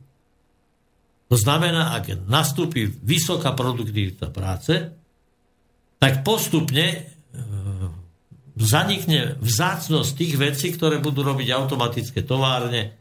Áno, potom môžeme, toto môžeme rozdielovať zdarma a ľudia už budú si uvedomovať, že keď spotrebujú toho viac, ako je normálne, tak budú musieť viac vyrábať a sa len sebe poškodia, pretože ekonomika je na zeme guli je uzavretý systém, nikto nás vonku nič nedá. Čiže humanistická ekonomika najvyššom štádiu postupne bude zanikať u nich trh. Ale to až vtedy, keď sa dopracujeme produktivitou práce k tomu, že to vieme zaplatiť.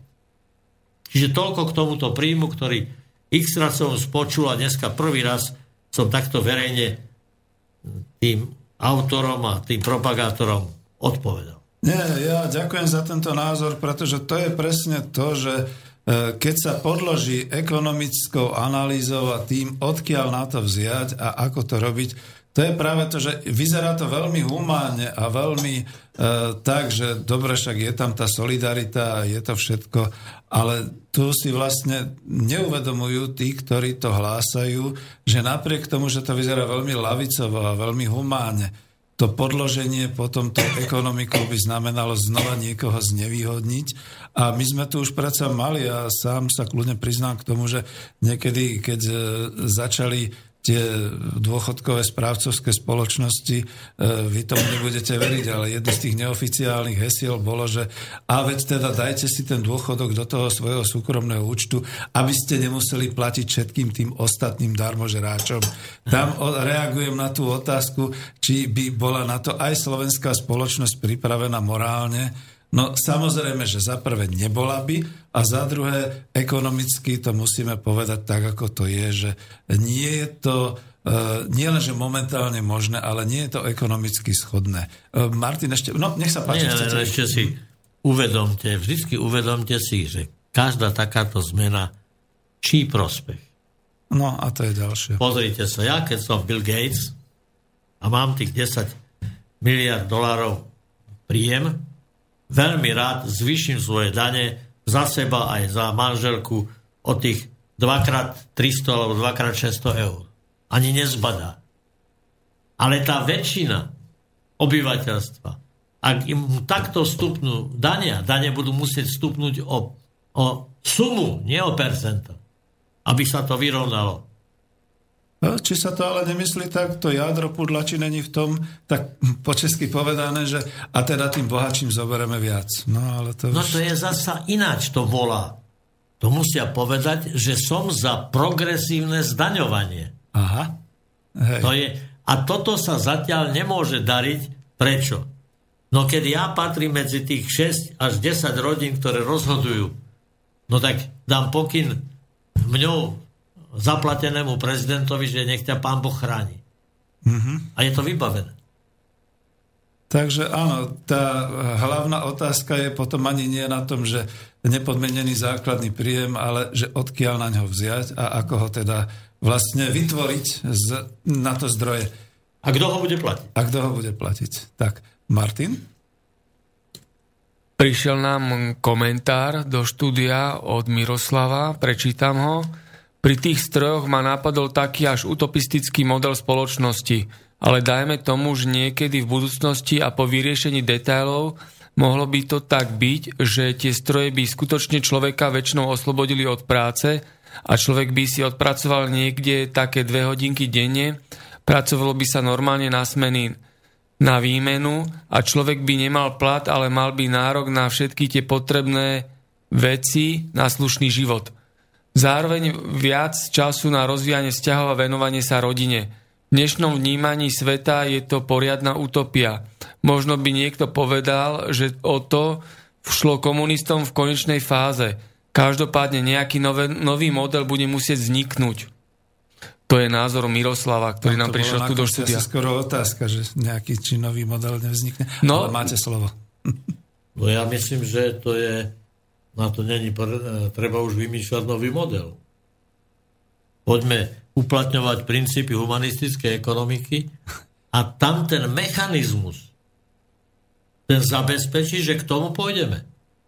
Pretože ako náhle nájdeme systém spravodlivého rozdelenia pridanej hodnoty a pretože každý majiteľ každého výrobného faktora, majiteľ ľudskej sily, majiteľ strojov, povedzme to jednoduché, majiteľ prírodných zdrojov, bude, vie, že dostane väčšiu, väčší príjem bude mať vtedy, keď zvýši sa objem... Prepačte, pán profesor, preruším vám, máme telefón. Aha, Môžeme, nech sa páči. Sluchatka. Áno, počujeme sa? Áno. No, nepočujeme. A medzi tým už zložil poslucháč. No tak dokončíme myšlienku a sa ozve. Čiže všetci, všetci zúčastnení, jak vlastníci produkčných prostriedkov, tak ľudské zdroje, tak tí, čo e, vlastnia prírodné zdroje a starajú sa, sú správcami životného prostredia, vedia, že každý, každému z nich pri dohodnutom percente delby porastie príjem vtedy, keď všetci budú sa snažiť zvýšiť pridanú hodnotu.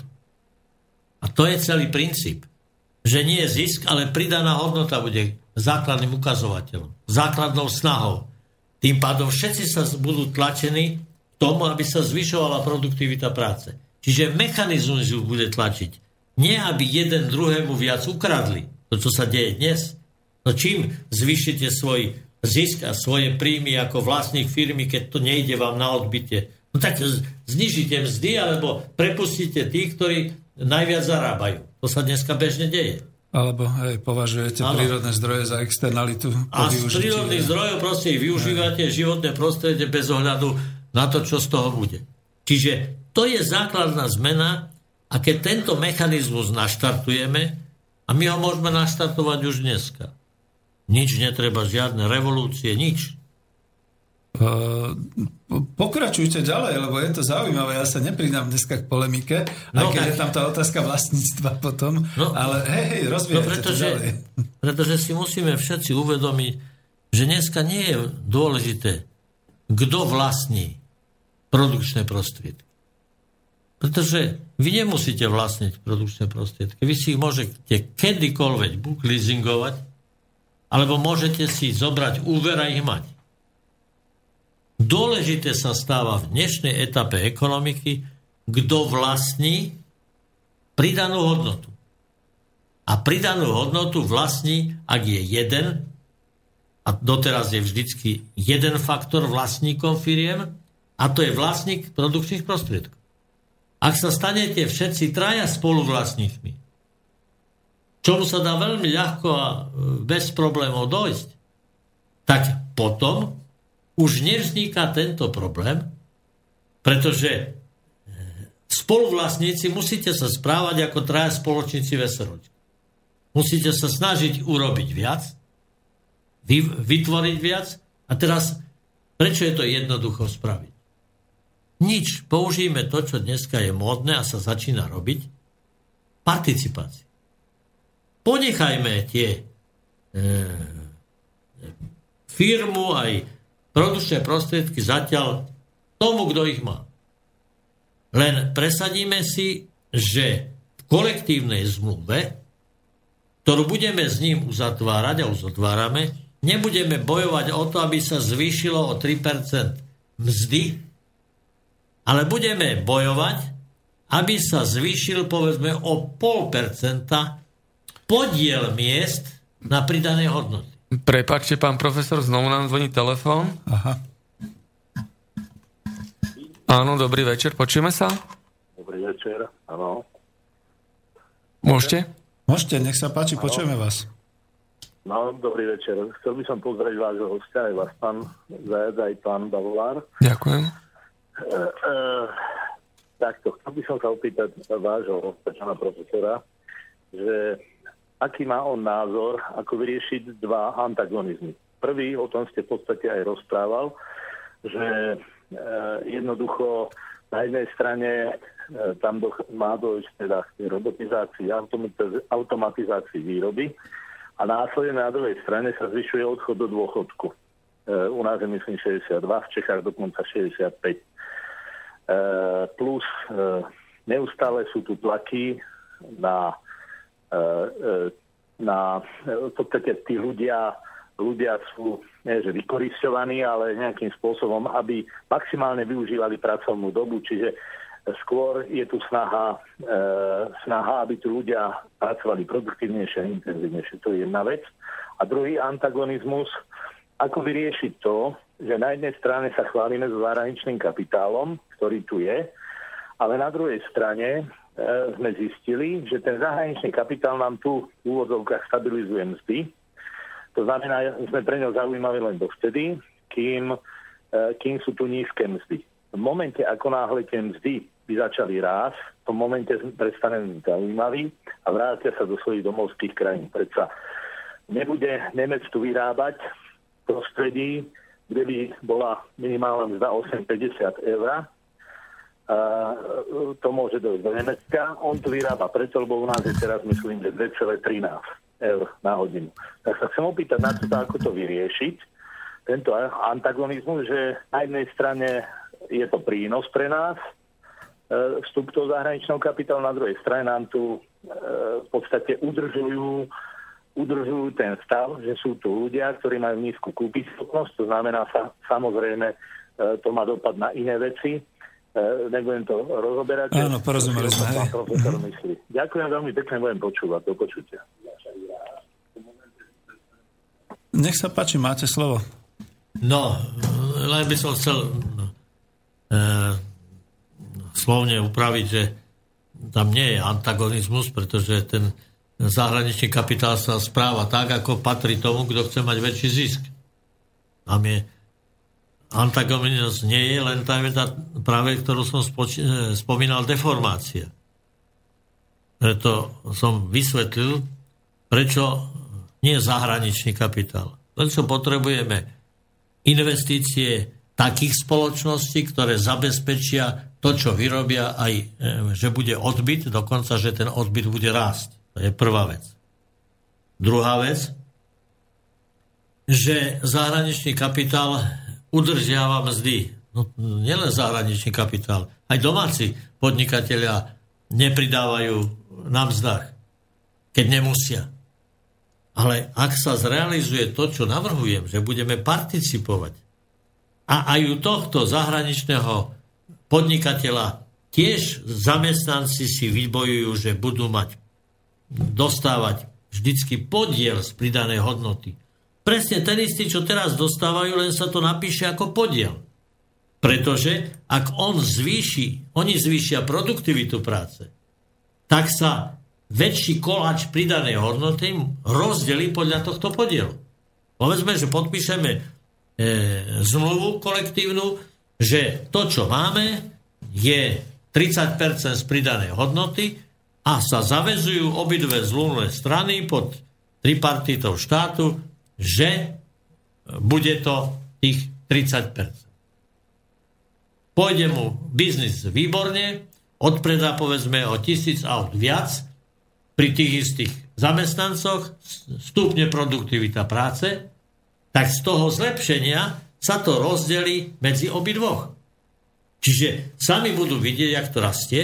No a tu nastupuje to druhé, že sa dá vypočítať ekonomicky, a to budú zamestnanci vedieť, tú metodiku dostanú, aby povedali, no ale vážený, spravodlivý podiel, ty ako zamestnávateľ alebo ako vlastník produkčných prostriedkov máš toto a my sme tu zamestnanci takí a takí a spravodlivý podiel by bol nie 30, ale povedzme 45%. To sa dá dokumentovať. Nechceme od teba, aby si to urobil hneď, ale aby si videl, že takto je ekonomicky trhovo správne. A ak toto začne fungovať, poprvé, on dlho od nás neodíde. Pretože si zoberte, aký je podiel v pridanej hodnote miest Volkswagenu doma, keď má v mnohých profesiách trojnásobná, trojnásobný plat, ale z jednej pridanej hodnoty. Pretože tie Volkswageny sa predávajú v zásade na za jednotnú cenu. Čiže on z tej pridanej hodnoty svojim dáva väčší podiel a jemu ostáva menší podiel, jak, jak ho má tu. Preto rád investuje u nás. Ale ak by sa začalo tak, že budeme sa, e, že odbory už potom nebudú bojovať o mzdy, ale budú bojovať o zvýšenie podielu. Tak ten podiel prv sa bude postupne vyrovnávať na ten vyšší podiel, ktorý má tam. Lebo to sa dá spočítať. Hej. No a že to môžeme už dneska robiť. Nezabúdajte, že v našej legislatíve máme, že členom dozornej rady každých týchto firmách musia byť zástupci zamestnancov. Čiže a dozorná rada má právo na všetky účtovné dokumenty. Čiže môže perfektne sledovať, či v tej pridanej hodnote náklady na jej výrobu, vytvorenie, či neboli všelijaké korupčné, klientelistické biznisy, ktoré si robí top management. To znamená, že od zbytočných nákladov sa zbavia, tým zvýšia pridanú hodnotu v cene auta. No a tým máme čo? Spravodlivé, tendujeme, to nebude hneď, spravodlivejšiemu rozdeľovaniu, ale tiež to bude tlak na likvidáciu rôznych korupčných a to, čo vo firmách beží, presúvanie peňazí od e, céry do matky a kde kade inde. Čiže stane sa to transparentnejšie. Na to všetky legislatívne podmienky už sú. No, tak pán profesor, e, vítajte v klube snílkov, tak ako ja snívam o tej svojej časti. Máte veľkú pravdu. Bolo by to veľmi pekné, keby to bolo, ale to rozhodujúce slovo ste tam dali to vybojovať pretože momentálne sme v tej realite.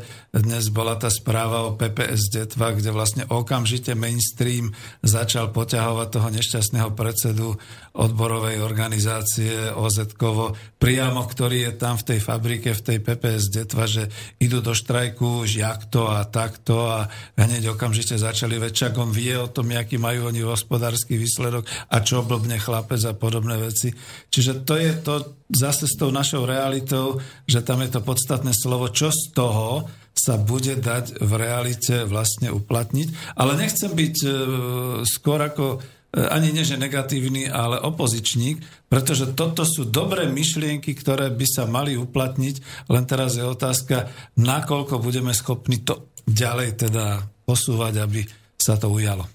No, to... no, rozumiete, keď vy ste zástupca zamestnancov a ja som majiteľ, ak mi poviete, že teraz mzdový fond v našej fabrike je x miliónov, ktorý tvorí 31% z pridanej hodnoty, no prečo ja by som s vami nepodpísal do kolektívnej zmluvy, že zvýšime e, vaše mzdy, ale ostaneme na podieli 31. S radosťou podpíšem. Ale už ho máte. Už na budúci rok musí zase ísť o podiel. No. Čiže to nie je nič, len je potrebné to naformulovať. Ja som diskutujem s odborármi, aj so šéfom Kovo. E, chvíľu trvá, pokiaľ to pochopia, lebo Uh, viem. E, vážim si to, ja chcem ďalej pokračovanie, pretože práve no. kvôli tomu sme chceli tu uh, vlastne oblasť uh, humanistickej ekonomiky. Nie, to my sa ešte stretneme v nejakej inej relácii, no. trošku ako polemicky, ale tu je, tu je práve tá realita, že ono momentálne, skoro je to ako v tej otázke, čo dal ten náš posluchač z Čiech, že či sme na to morálne pripravení. Ja mám taký pocit, že skoro ani nie, že my ako zamestnanci, ale vlastníci na to nie sú pripravení tak vlastníci nie sú pripravení ani na zvyšovanie miest. Však to. A predsa v niektorých firmách musia. Mm. Tu není, že morálka, že treba presviečať a vzdelávať sa. To nie, to je len postaviť problém. Nič viac, takisto. No, toho skúsime postaviť. Martin ukazuje, že tam má už až 4, či koľko? Skúsme. No, prišli sem otázky, aj komentáre, aj také oznamy. Začnem prvým, čo poslal Štefan. Dobrý večer, na YouTube je film v slovenskom dubbingu s názvom Základný príjem. Je tam vysvetlené, odkiaľ na to vziať. Nechcem sa o tom rozpisovať, kto má záujem, nech si to pozrie Štefan. A to je dobre, to je ako oznam. No, to bola taká osveta ekonomická do Eteru. Ďalšie Igor, dobrý večer. Práve počúvam reláciu ekonomické rozhovory a odsúdenie myšlienky základného príjmu. Hej, to sme podráždili. Bolo by fajn, keby si váš host najprv aspoň letmo preštudoval túto myšlienku a jej pôvod vo Švajčiarsku a Nemecku. Uvádzam, že na Slovensku je to zatiaľ utopia. Prišli s tým Švajčiari a Nemci a tvrdia, že by to bolo ekonomicky únosné. Jasné, že u nich doma nie je to princíp všeobecne akceptovateľný v každom štáte. Prajem príjemný večer s pozdravom Igor. Ja na vás, či budete reagovať, ja zatiaľ zareagujem, že celé e, to teoretické vnímanie toho fan Parísa a ostatných vnímam ako ekonom, aj ako lavičiar a jednoznačne sa k tomu vyjadrím. Za podmienok švajčiarského príjmu a za podmienok švajčiarskej úrovne, prípadne aj nemeckej, by to bolo možné, ale my sme na Slovensku. Ľudia, neblbníte. Bodka. No nie, tomu nemôžem ostať, pretože ja naopak ja sám som za taký príjem. Čo by mi nehodilo teraz dobrých 400 eur? Ja, my sme dôchodcovia. Áno, hej, takže... ale, ale e, rozumiete, vždy si musí uvedomiť každý, že z čoho. Aj tí švajčiari. Z čoho to budú brať? Pretože aj u nich je ten štátny rozpočet napätý. Tam sa tiež boxuje. Čiže štát ak by mal vyplatiť toľko, spočítajte, koľko je tam Švajčiarov. Každému po 300 alebo 400 eur, alebo e, frankov, keď tam majú franky ešte. Čiže museli by vedieť, skade by to štát zobral. Predsa nebude si brať požičky. Ja neviem, pozeral som tento e, film na YouTube, lebo som ho nevidel, ale ekonomicky musíme vedieť, že v ekonomike, keď niečo dávame, musíme niekde zobrať. Neviem, nech dobre pozrie ten film, odkiaľ to berú a keď skutočne vedia tlačiť peniaze, aj tak sa to dá. Ešte jedna poznámka, pardon, ja viem, dúfam, že nás kvôli tomu nevypnú, ale v tejto situácii obrovskej migračnej vlny preboha občania Európy, uvedomte si, že nepodmienený základný príjem sa bude týkať každého, kto ešte je v tých krajinách, odkiaľ sa chystajú do Európy. A my bez toho, že by títo ľudia prispeli do histórie a do ekonomiky Európy, budeme povinní solidárne ten nepodmienený základný príjem odovzdávať. Čiže no ja viem, to je teraz ako veľmi také nekorektné vysvetlenie, ale zastavme to na chvíľu, aspoň kým sa nevyriešia tieto naše iné problémy. Bodka. Pokúšal som sa dovolať telefonicky, ale nešlo to. A. To, čo dnes predvádzate, sa nedá počúvať. O. Alebo dnes vysielate paródiu s úctou Milan Ďaďo. Milan, ale veď ste sa mali skúsiť ešte raz dovolať a povedať nám to priamo, ale ďakujeme, že nás počúvate. Chcel by som sa opýtať, aký je názor hostia na nový slovenský fenomén skladanie automobilov. Máme odstrašujúci prípad, a to Detroit. Slováci síce dostanú robotu so mzdou do 600 eur, ale neuvedomia si, že zdanenie neprichádza do našej kasy A navyše, že si sami platíme aj dotovanie takýchto závodov. Myslí si host, že po zavedení účinnej legislatívy na zdaňovanie takýchto podnikov by nielen, že Slovensko prišlo od takýchto zamestnávateľov, ale aj veľký podiel exportu. Ako veľmi by nás to zasiahlo finančne. Naozaj sú tieto automobilky pre nás tak výhodné a oplatí sa nám ich tu držať? Lebo, tak, lebo takto sme skôr držaní my za niečo a môžeme dojsť, môže dojsť k vydieraniu. Nedáš úľavu na daní? Nedáš stimuly? Ideme radšej do Rumunska. PS. Vyplácanie nepodmieneného príjmu som myslel len z morálneho hľadiska. Čo sa týka realizácie, viem, že je to utopistická myšlienka a zároveň sa niektorých slovenských aktivistov. Pekný večer, Andrej z Banskej Bystrice. No Andrej, myslím, udrel klinec po hlavičke. Pretože zahraniční investori v princípe nám pomáhajú len v zamestnanosti. Pretože z daní majú daňové prázdniny a z pridanej hodnoty tej tzv. pridanej hodnoty pri vývoze nič neplatia, či ani cez pridanú hodnotu štátu neprispievajú. Takže cena toho, čo donášajú, je zamestnanie ľudí. Čo urobiť ale s tým, ak by sme ich nemali? Pretože rozvoj ekonomiky je viazaný na odbyt. Ak nemáme odbyt, tak či je to domáci, či zahraničný investor, nemôže fungovať. Takže má pravdu. Ešte? Áno. Zdravím, výborná relácia. Otázočka. Prečo pán profesor v súvislosti s nepodmeneným príjmom hovorí len o zvýšení daní pre zamestnancov? Prečo ako riešenie nespomína navýšenie daňových výnosov vyšším zdanením, zdanením firiem, bank a hlavne korporácií, ktoré vyvážajú zisk cez transfer pricing a následne niekam do, na Palmový ostrov. Súhlasím, s nepodmeneným príjmom pomaly, ale treba mať aj pozitívnu víziu. Vďaka, nech sa vám darí, Jozef. To sme podráždili, tuším, s tým nepodmeneným daňovým príjmom, ale proste sme ekonomovia. To je... Nie je treba, aby každý videl, že ak niečo, tak musí z niečoho byť. No a e, myšlienka zdaňovať e, banky, zdaňovať silné korporácie, to je tak príjemná myšlienka. V Maďarsku to skúsili a doteraz majú z toho tanec, pretože tie veľké korporácie im to pekne vracajú.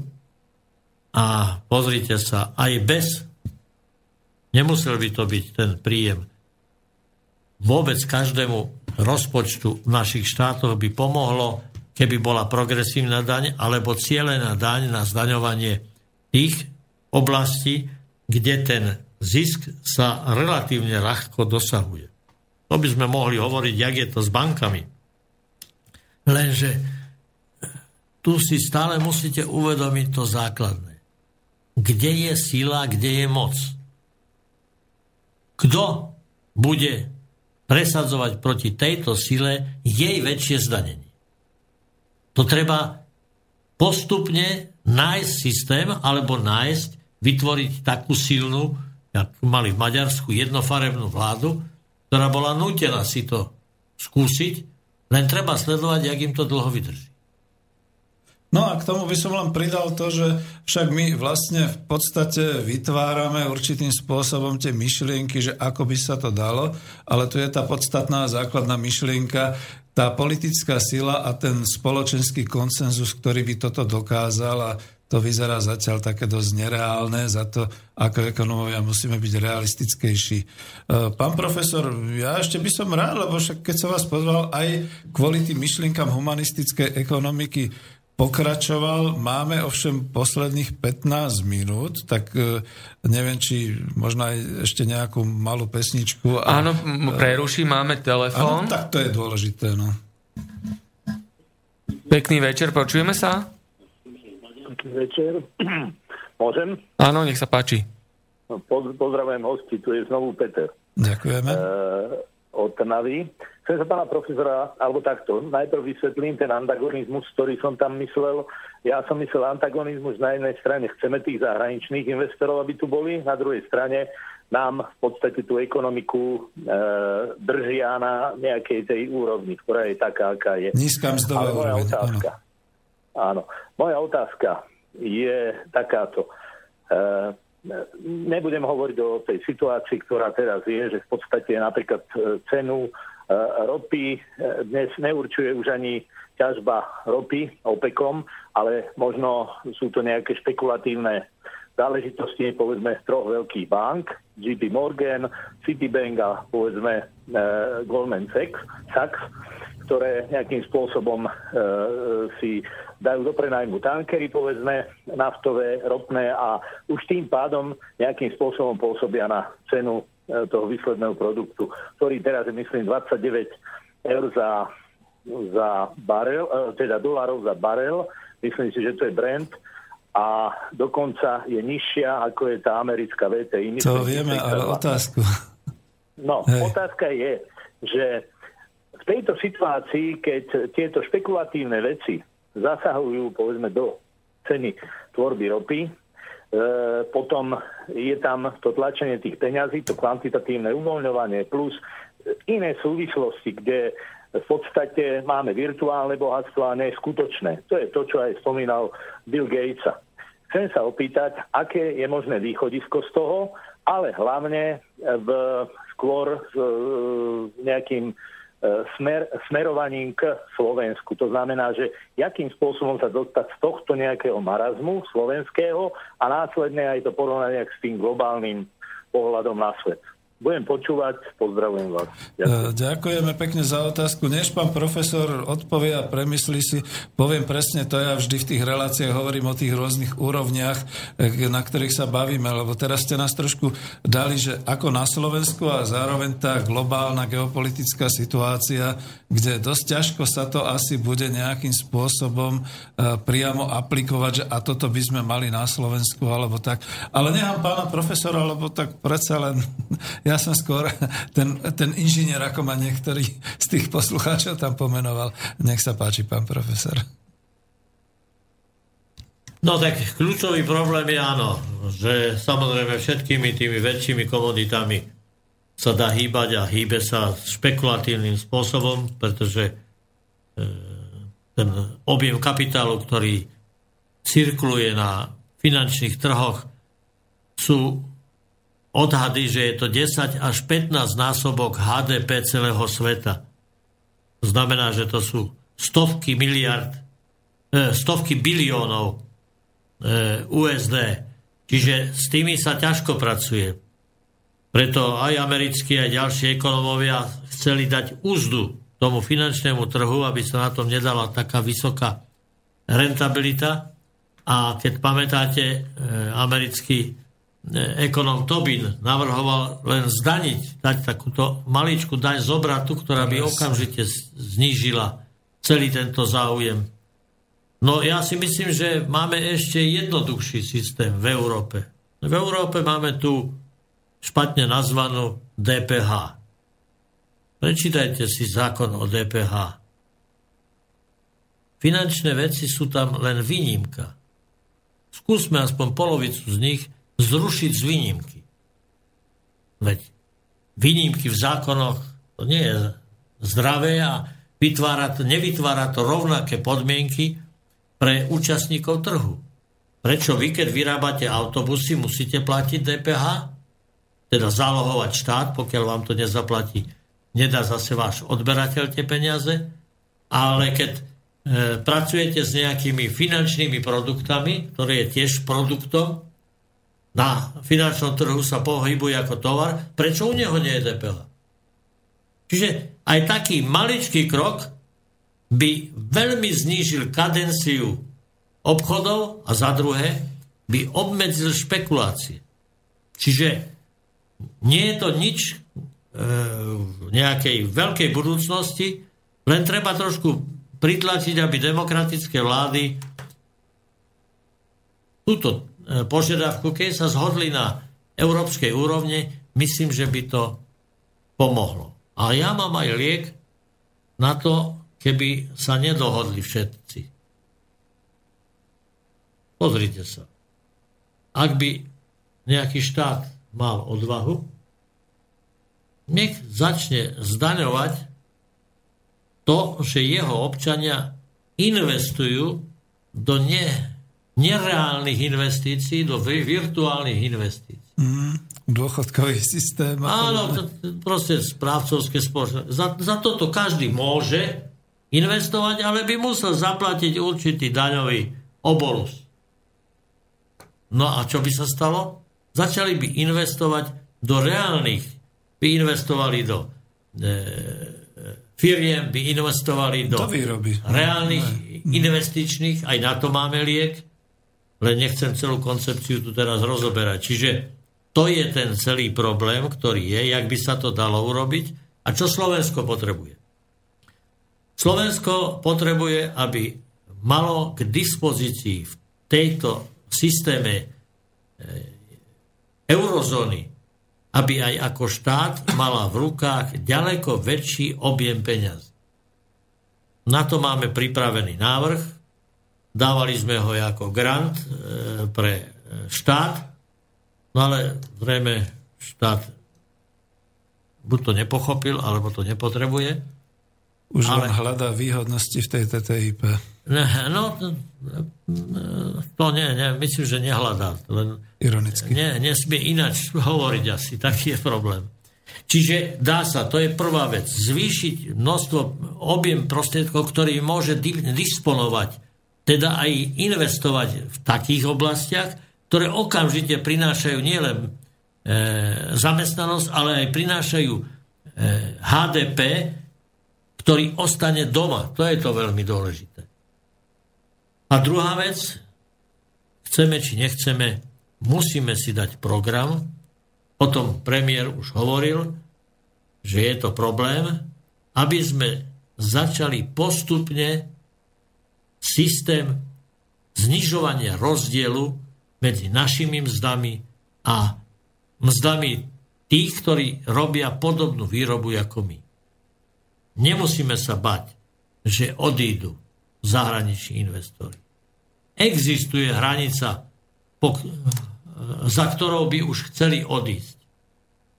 Lenže všimli ste si, aj mainstream, aj naši predstavitelia hovoria, prečo sú tu, keď majú lacnejšiu pracovnú silu v Bulharsku, v Rumunsku, pretože tu je to prostredie, ešte stále existujúca schopnosť našich ľudí, ktorú teraz tým zlepšením vzdelávania myslím, že vylepšíme. Serióznosť a čo je veľmi dôležité, chybovosť práce, kde v Bulharsku je v mnohých prípadoch až 60% a u nás sa pohybuje okolo 5%, čo je ďaleko menej jak robia arabskí robotníci v Nemecku alebo vo Francúzsku. Čiže tu je celý rad ďalších výhod, kvôli čomu sú tu, nie len naše mzdy.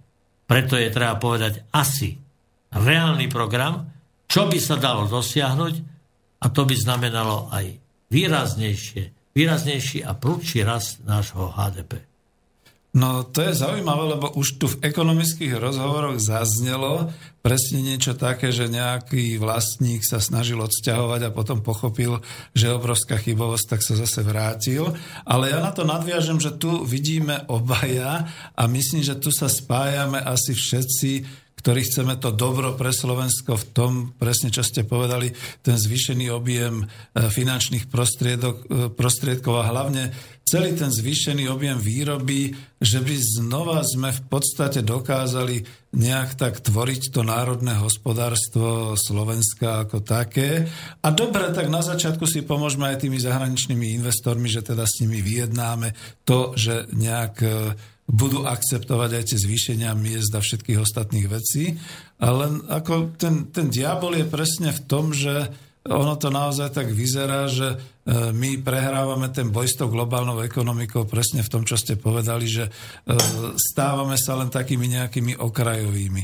A tu je moja otázka aj na vás, aj keď už pomaly máme, že 5 minút. Predlžíme to o nejakých 50 minút, pán profesor? Nebudeme predlžovať. Uvidíme, odpovieme a uvidíme. Aha, dobre. Tak len aby sme teda vedeli aj kvôli uh, redakcii v Bystrici. Uh, vlastne, no, otázka. Ja preruším, preruším, no, lebo máme aj, aj telefón. Už máme telefón. Tak. Áno, počujeme sa? No, môžete. Dobrý večer, prajem. Tu je Jozef. Pozdravujem všetkých, aj pána profesora. Chcem sa opýtať pána profesora e, takúto vec. Prečo je taký obrovský priepasný rozdiel medzi platkmi robotníkov e, na Slovensku v tak, vo firme napríklad, v určitej firme západnej, ktorá pôsobí v Nemecku, povedzme, alebo vo Francúzsku, kde majú troj, štvor až 5 násobne väčšie platy. Pritom u nás sú presne také isté ceny ako v týchto západných krajinách. To je prvá otázka. A druhú by som sa chcel opýtať, či má, aký má názor na to, že akým vlastníkom je štát. Lebo sa prebojovalo e, doteraz, že štát je zlý vlastník. Aký má na to názor na tieto dve veci, by som prosil odpovedť. Ďakujem, budem počúvať. No už e, tú prvú som načal, že e,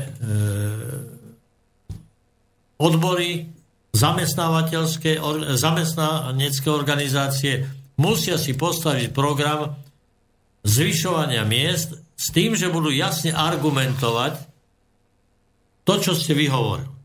No a ja si myslím, že toto sa musí diať za určitej racionálnej podpory štátu. Tak ako som povedal, do určitých únosných pre investora únosných hraníc treba urobiť program a postupne to realizovať. A tá druhá otázka, čo to bolo? Uh, úloha štátu. Úloha štátu. Pozrite sa. Nie štát. Pretože kto je dôležitý v každej firme? Kto robí úspech alebo neúspech firmy? Nie vlastníci. Dnes je to jednoznačne top management top management, ktorý aj v najvyspelejších firmách vie svojich vlastníkov okradnúť, ak potrebuje. Pozrite sa na ohromné príjmy top manažerov. A prečo my nemáme dobrých manažerov, ktorí sa môžu zainteresovať a len vlastník alebo akcionár bude štát. Čiže tu už problém, ako som na začiatku ukazoval, problém vlastníctva výrobných prostriedkov je nie tak podstatný. A predstavte si, že by sme v štátnych podnikoch začali zavádzať ten princíp humanistickej ekonomiky. Lebo tam je aj záujem štátu, čiže vlastníka, aj záujem zamestnancov. Tam nič nebráni, len si sadnúť za stôl a dohodnúť, jak to urobiť. Ja to len doplním, že vy ste vo svojej knihe vlastne písali o korupcii, klientelizme a tunelovaní a presne tam bola tá zmienka, že vlastníci, ale hlavne teda ten vrcholový manažment, a tu je to problematické, či by sa to zvládlo na tej úrovni tej štátnej kontroly. Ale tu budeme mať asi aj ďalšie otázky a chcete na toto ešte odpovedať. Ano, ano. Že... Mhm. Pozrite sa.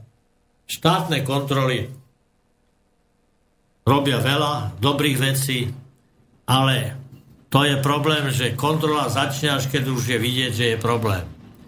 A keď si vlastníci tých jednotlivých výrobných faktorov, tí traja, ale hlavne vlastníci kapitálu a vlastníci tvorivej ľudskej síly, budú vedieť, že majú podiel z výsledku, tak budú sa snažiť nepripustiť žiadne, lebo korupcia uberá z tej pridanej hodnoty, a žiadne zbytočné výdavky, pretože budú môcť, a to už dneska zamestnanci môžu cez dozorné rady, kde sedia, ale musia niečo robiť a nielen tam sedieť a brať nejaké peniažky za dozornú radu, predložiť si účty. Na čo všetko išli? Jaké boli náklady? Či sa netuneluje systémom, ja objednám reklamu a tá firma, ktorý robí reklamu, 50% vráti to, top management. Toto máte veľmi dobre rozpísané v tejto knihe. Čiže áno. ja, humanistická ekonomika vytvára jeden prostriedok, ktorý by postupne mohol dokonca úplne likvidovať e, korupciu. Tým, že by sa transparentnosť a sila všetkých, spojená sila všetkých vlastníkov výrobných proste, e, produčných prostriedkov a ľudských zdrojov by spojila svoj ekonomický záujem. Nikto by k tomu nenútil, nielen kontroly by chodili, ale vedeli, že každá korupcia uberá im na, na príjmoch. To je presne ten prvok participácie, je to uvedené a máte to tu aj dobre vlastne rozobrané. Ja e, nie, že mám stres, ale je teda pol jedenástej a rozmýšľam, či končíme, alebo ešte dáme aspoň jedno. No? Tie dve otázky posledné sú tu len, jedna ani není tak otázka, skôr je taký komentár konštatujúci. Viete, kedy si v histórii začala oligarchia vážiť obyčajných ľudí? V čase moru. Keď, no zvoní nám telefon, No, Dám ešte telefón? pozitívne, skúsme, ak to bude. Áno, počujeme sa, dobrý večer. No, dobrý večer, Peter Námesov, ja sa vás idem pýtať pána Halušku. Peter, v minúte 12. ale poďte, keď to bude pozitívne no, jasné, to je jedno, jednoduchá otázka. Jednoduchá otázka. Čo si myslí pán Haluška o tom, e, o tej našej železničnej doprave a o regio jete a o e, štátnej IC preprave vlakov. Čo si o tom myslí vlastne? Toto, toto není nejaká byrokracia, korupcia a ublatkárstvo, alebo nechápem tomu ja. Lebo in, naj, najskôr to bolo povedané niečo iné a teraz je to už brané ako niečo úplne iné. Veď tomu rozumieme. Jediné, čo poprosím, že na budúce hneď v prvej minúte dajte otázku, lebo akurát sa dostávate do toho finále. Ale odpovieme. Dobre. odpovieme, jasne. Ďakujem pekne. Tak kde môžem ja tu konštatovať, že či je korupcia, alebo nie je korupcia, len celý problém je, to je to celé súkromničenie v železnej, železničnej doprave štátny, e, štát má na starosti všetko, včetne údržby trate, včetne zabezpečení všetkých, aj tie prechody cez železnicu a tak ďalej. A teraz je otázka, či do zmluvy so súkromným dopravcom dá skutočne všetky náklady, participáciu na všetkých nákladov, alebo dá len také náklady, aby bol aj ten súkromník spokojný. No a možno, že niekedy aj ten súkromník tú spokojnosť nejak vyjadri. To je otázka ekonomického prepočtu. To sa dá jasne dopočítať, jasne dokázať. No niekedy budeme musieť urobiť potom ešte aj nejaké také konkrétnejšie kola, ale naozaj teraz sme už niekde na konci. Martin ale ešte kýva, že posledná, takže... To ja len dočítam. To ani nie sú otázky, to sú také konštatujúce komentáre, mm-hmm. takže dočítam ten, čo som rozčítal ešte pred telefonátom. Viete, kedy si v histórii začala oligarchia vážiť obyčajných ľudí? V čase moru, keď prišli po úrodu a ľud odpovedal, my nerobíme, lebo nevieme, kedy zomrieme. Vtedy sa poprvýkrát v histórii stredoveku v Európe zvýšili mzdy, v Dánsku zakázal král trest smrti, v Anglicku bolo zakázané bezdomovectvo a každý musel pracovať. Čo myslíte, čo je robotizácia v zaostalom krízovom sociálnom systéme? Neponížiť nás rovnako, neponížiť sa zase ako v histórii to už bolo? Takže toto nám zaslal do štúdia poslucháč a ešte jeden došiel. Dobrý večer. E, základný príjem občanov by sa mal týkať iba z platných občanov, ktorí majú platné občianstvo. Podľa mňa by základný príjem mal e, nejako byť nadviazaný na peňažné vyjadrenie hodnoty nášho zvrchovaného územia a všetkých známych energií, ktoré ešte zase aj telefon zvoní, ktoré nás ročne dopadajú a je možné v danom období ich vyjadriť vzhľadom na stav technológií potreby jednotlivca pre základné hole prežitie. S tým súhlasíme. No dajme ešte posledný telefon a už len pán profesor odpovie. Počujeme sa. sa, dobrý večer. Dobre. Dobrý večer, počujeme sa. Je Peter Žicová, môžem? No, tak dajte. Uh, jednou z chýb kapitalizmu okrem iného je tzv. nezamestnateľnosť. V súčasnosti sa dostávame do stavu, kedy technológie sú tak vyspelé, že kde kedy si pracovalo vo fabrike na výrobu motorov si myslím 1200 ľudí dneska 100. Ale spotrebu vyžaduje tento kapitalizmus rovnakú. To znamená, tých 90% ľudí, ktorí vyhodia, je treba niekde zamestnať, lebo nemajú príjem a nemajú za čo vyrábať spotrebu.